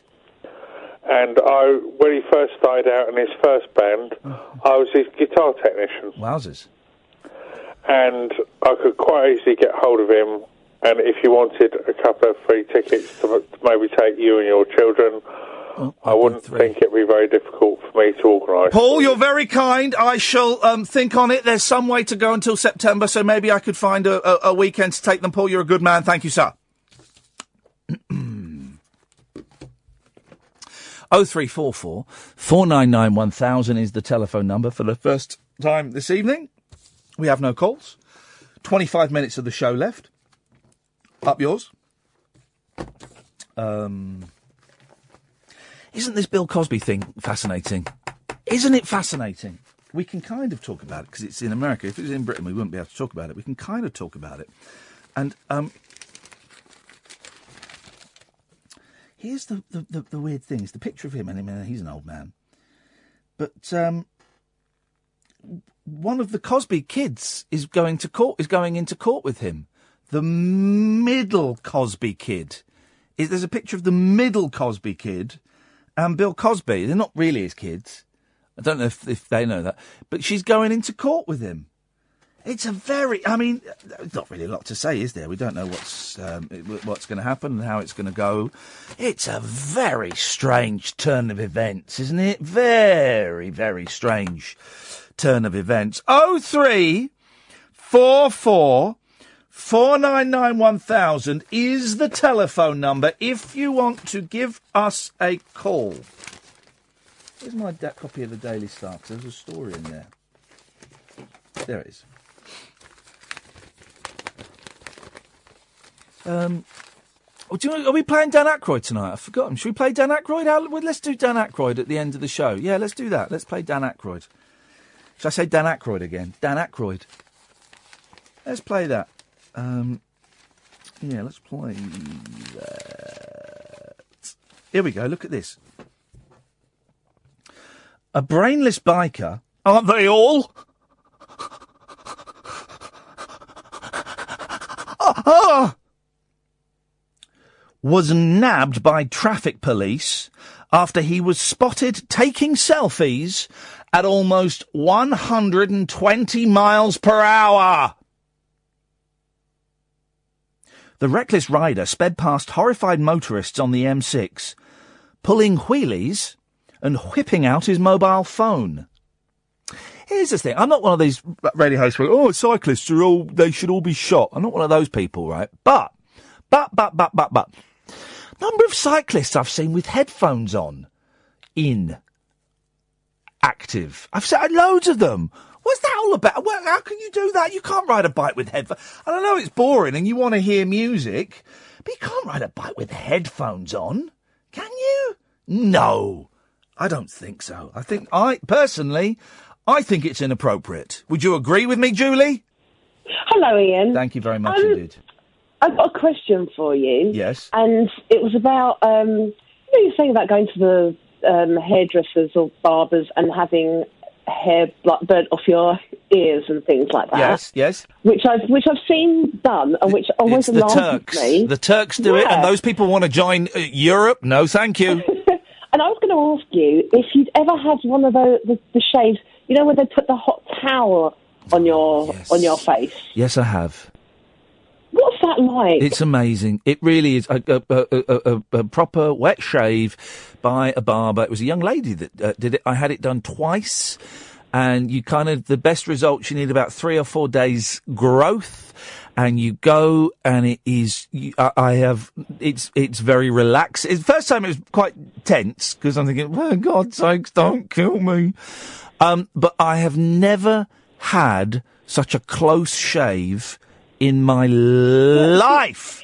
See, my father-in-law said that he had one of those shaves on the morning that he got married, and he said he didn't need to shave for two weeks yeah, afterwards. It's and I'm- incredible. I'm doubting that, but Honestly, mate, it is. In, it is incre- It was like it's not like being a baby smooth, but it. I, it was. As, it was like being fourteen again. It was honestly. It was wonderful, absolutely wonderful. And I hate shaving, and I've kind of got an all right technique now. Where I had a shave today for the first time in a couple of weeks, and it, uh, you know it was kind of all right, but it's all a bit stubbly now, and I can feel it coming. But yeah, you're right. Two, two or three days of of being completely smooth. It, oh, it's wonderful, so and I've relaxing. got, I've got another question to ask you, and that Yes. is, do you have, and you don't have to answer this question, but um, so I took my son to have his hair cut, Yeah. and um, I took him round to see my parents, and my dad said, oh, I really like that haircut, but you have to tell me how much it is because my absolute utmost is seventeen pounds. Yeah. Oh, what? Have you got an up, Have you got an utmost an upper limit of what it will cost you to have your hair done? Well, I used to go and see a guy, well, where I used to get the wet shave, I used to go and see a guy called Joe. He also did Dermot O'Leary's hair, and that was 40 quid. Um, that was in central London. And then I, well, I moved out to Windsor, so I stopped seeing him and I went to a salon and it was 29 quid. But now I go to this, this, this barber's and there's a chain of them, right? And you, uh, I would go and get my hair and beard done when I had a beard. And it was, uh, I, it was 25 quid for the pair. But he's, they, they had this club, right, where if you pay 200 quid for the year, you can go in as many times as you want in that year and get your hair cut and your beard trimmed for 200 quid. And did you take? Did you partake of? I did. Oh, I did. So that means it. it so that means Did you get val- did you get value for money? Yeah, yeah, yeah, yeah. I mean, if I go in there one, I, I, t- I like to get my hair cut once every four or five weeks. So if I go in there once a month, that works out at what seventeen quid a haircut. But it also means I might I might pop in tomorrow, even though I had it cut two weeks ago, just to get a little trim, trim. for New York. Yeah. Now, do you feel you've not got a beard at the moment? Have No. You? Do you Not feel that because you haven't got a beard, you're not getting as much value for money? Yes, as I do. If? I, I might not have signed up if I'd if I'd um, if I'd not had a beard at the time. Yeah, I do. Yeah. Okay. Julie, I'm going to cut you off. Cheers. There. Um, break. The wild man of late night radio is back. Iain Lee on Talk Radio. We have ways of making you talk. Wild man. The 27 year old antics were caught on camera, and officers managed to pull him off, oh, near Stafford Services. The Yamaha R6 biker from Essex was arrested. Um, in a string of tweets, the Central Motorway Police Group said, shocking antics. Motorcyclists, he's doing a wheelie, look, he's popping a wheelie, what an idiot. On the motorway. Um, motorcyclist seen doing wheelies, no hands, no hands. It's like it's like a teenager's um, diary. Doing wheelies, no hands, standing up, speeding, even taking a selfie. Unacceptable, say the old Bill, and good for them. Drivers stopped and dealt with for multiple offences, all caught and recorded. Um, drivers slammed the thug's kamikaze behaviour, branding the biker, quotes, an absolute twat. Oliver Manley tweeted, This has got to be the most reckless motorcyclist in Britain. Well, is he, or have you been more reckless? Send us your video footage of you being a dick on a motorbike and we'll put it on the Talk Radio Facebook page. And we'll pick a winner at the end of June. Lucy Parker, Nosy Parker, I call her. said, glad he's been caught because he should not be on the road. Idiot. Um, well, don't, don't, s- seriously, guys, don't mess around on motorbikes on the road because it is bang out of order. Oh, I'm tired. Um, oh, it's a story about Hampstead. That's boring. I'm not going to read that. I'm not going to. I'm all the. I'll be honest. All the stories. Oh, uh, it is a good story actually. Here's a good story. Um, I won't read all of it. Basically, it's um, a picture of uh, the woman on Countdown, and someone's got the word vaginas. So, I, I mean, that is the story. It's there. That's, it's there. I'll, I'll, I'll read it out. I'll have one from below, please. Countdown's Rachel Riley, 31, cracks up as she spells out vaginas on TV. Why? It's just Latin for fanny, that's all. Sales worker Ellen Guy from Surrey came up with the rude word vaginas isn't rude to win seven points on the Channel 4 quiz. Singer and dictionary corner guest Jimmy Osmond. Oh, ho, ho! He'll be your long haired lover from Liverpool. 54 joked, I think I'll be going. We have saving, not nearly as interesting. Would you like to make a deposit? Um, on that bombshell.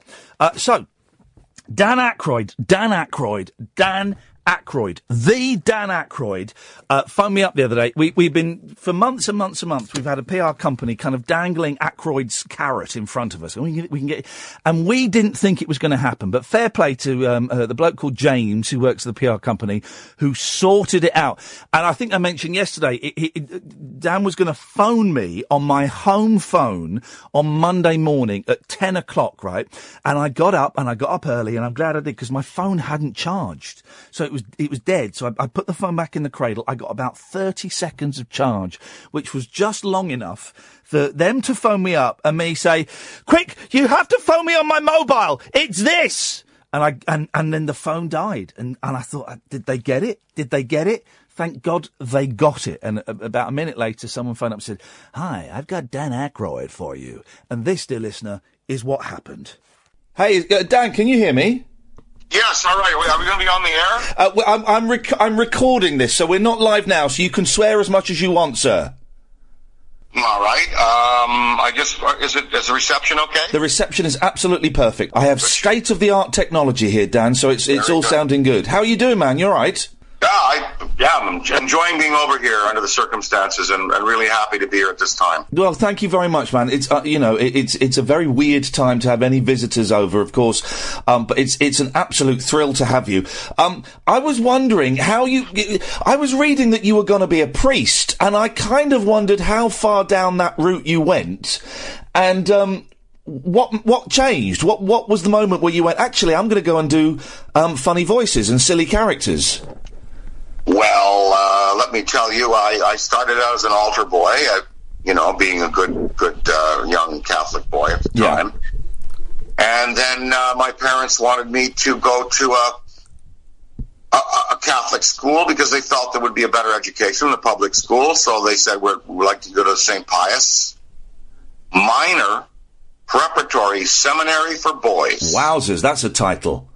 Yeah, and so I had an interview with Father Lunny, Yeah. and he asked me in front of my parents. My parents were there, and and and uh, they really wanted me to get in this school. And he said, "So Dan, you're seriously contemplating the priesthood as a vocation, are you?" And here was my answer. Looking at my parents, looking at me. You know, ah,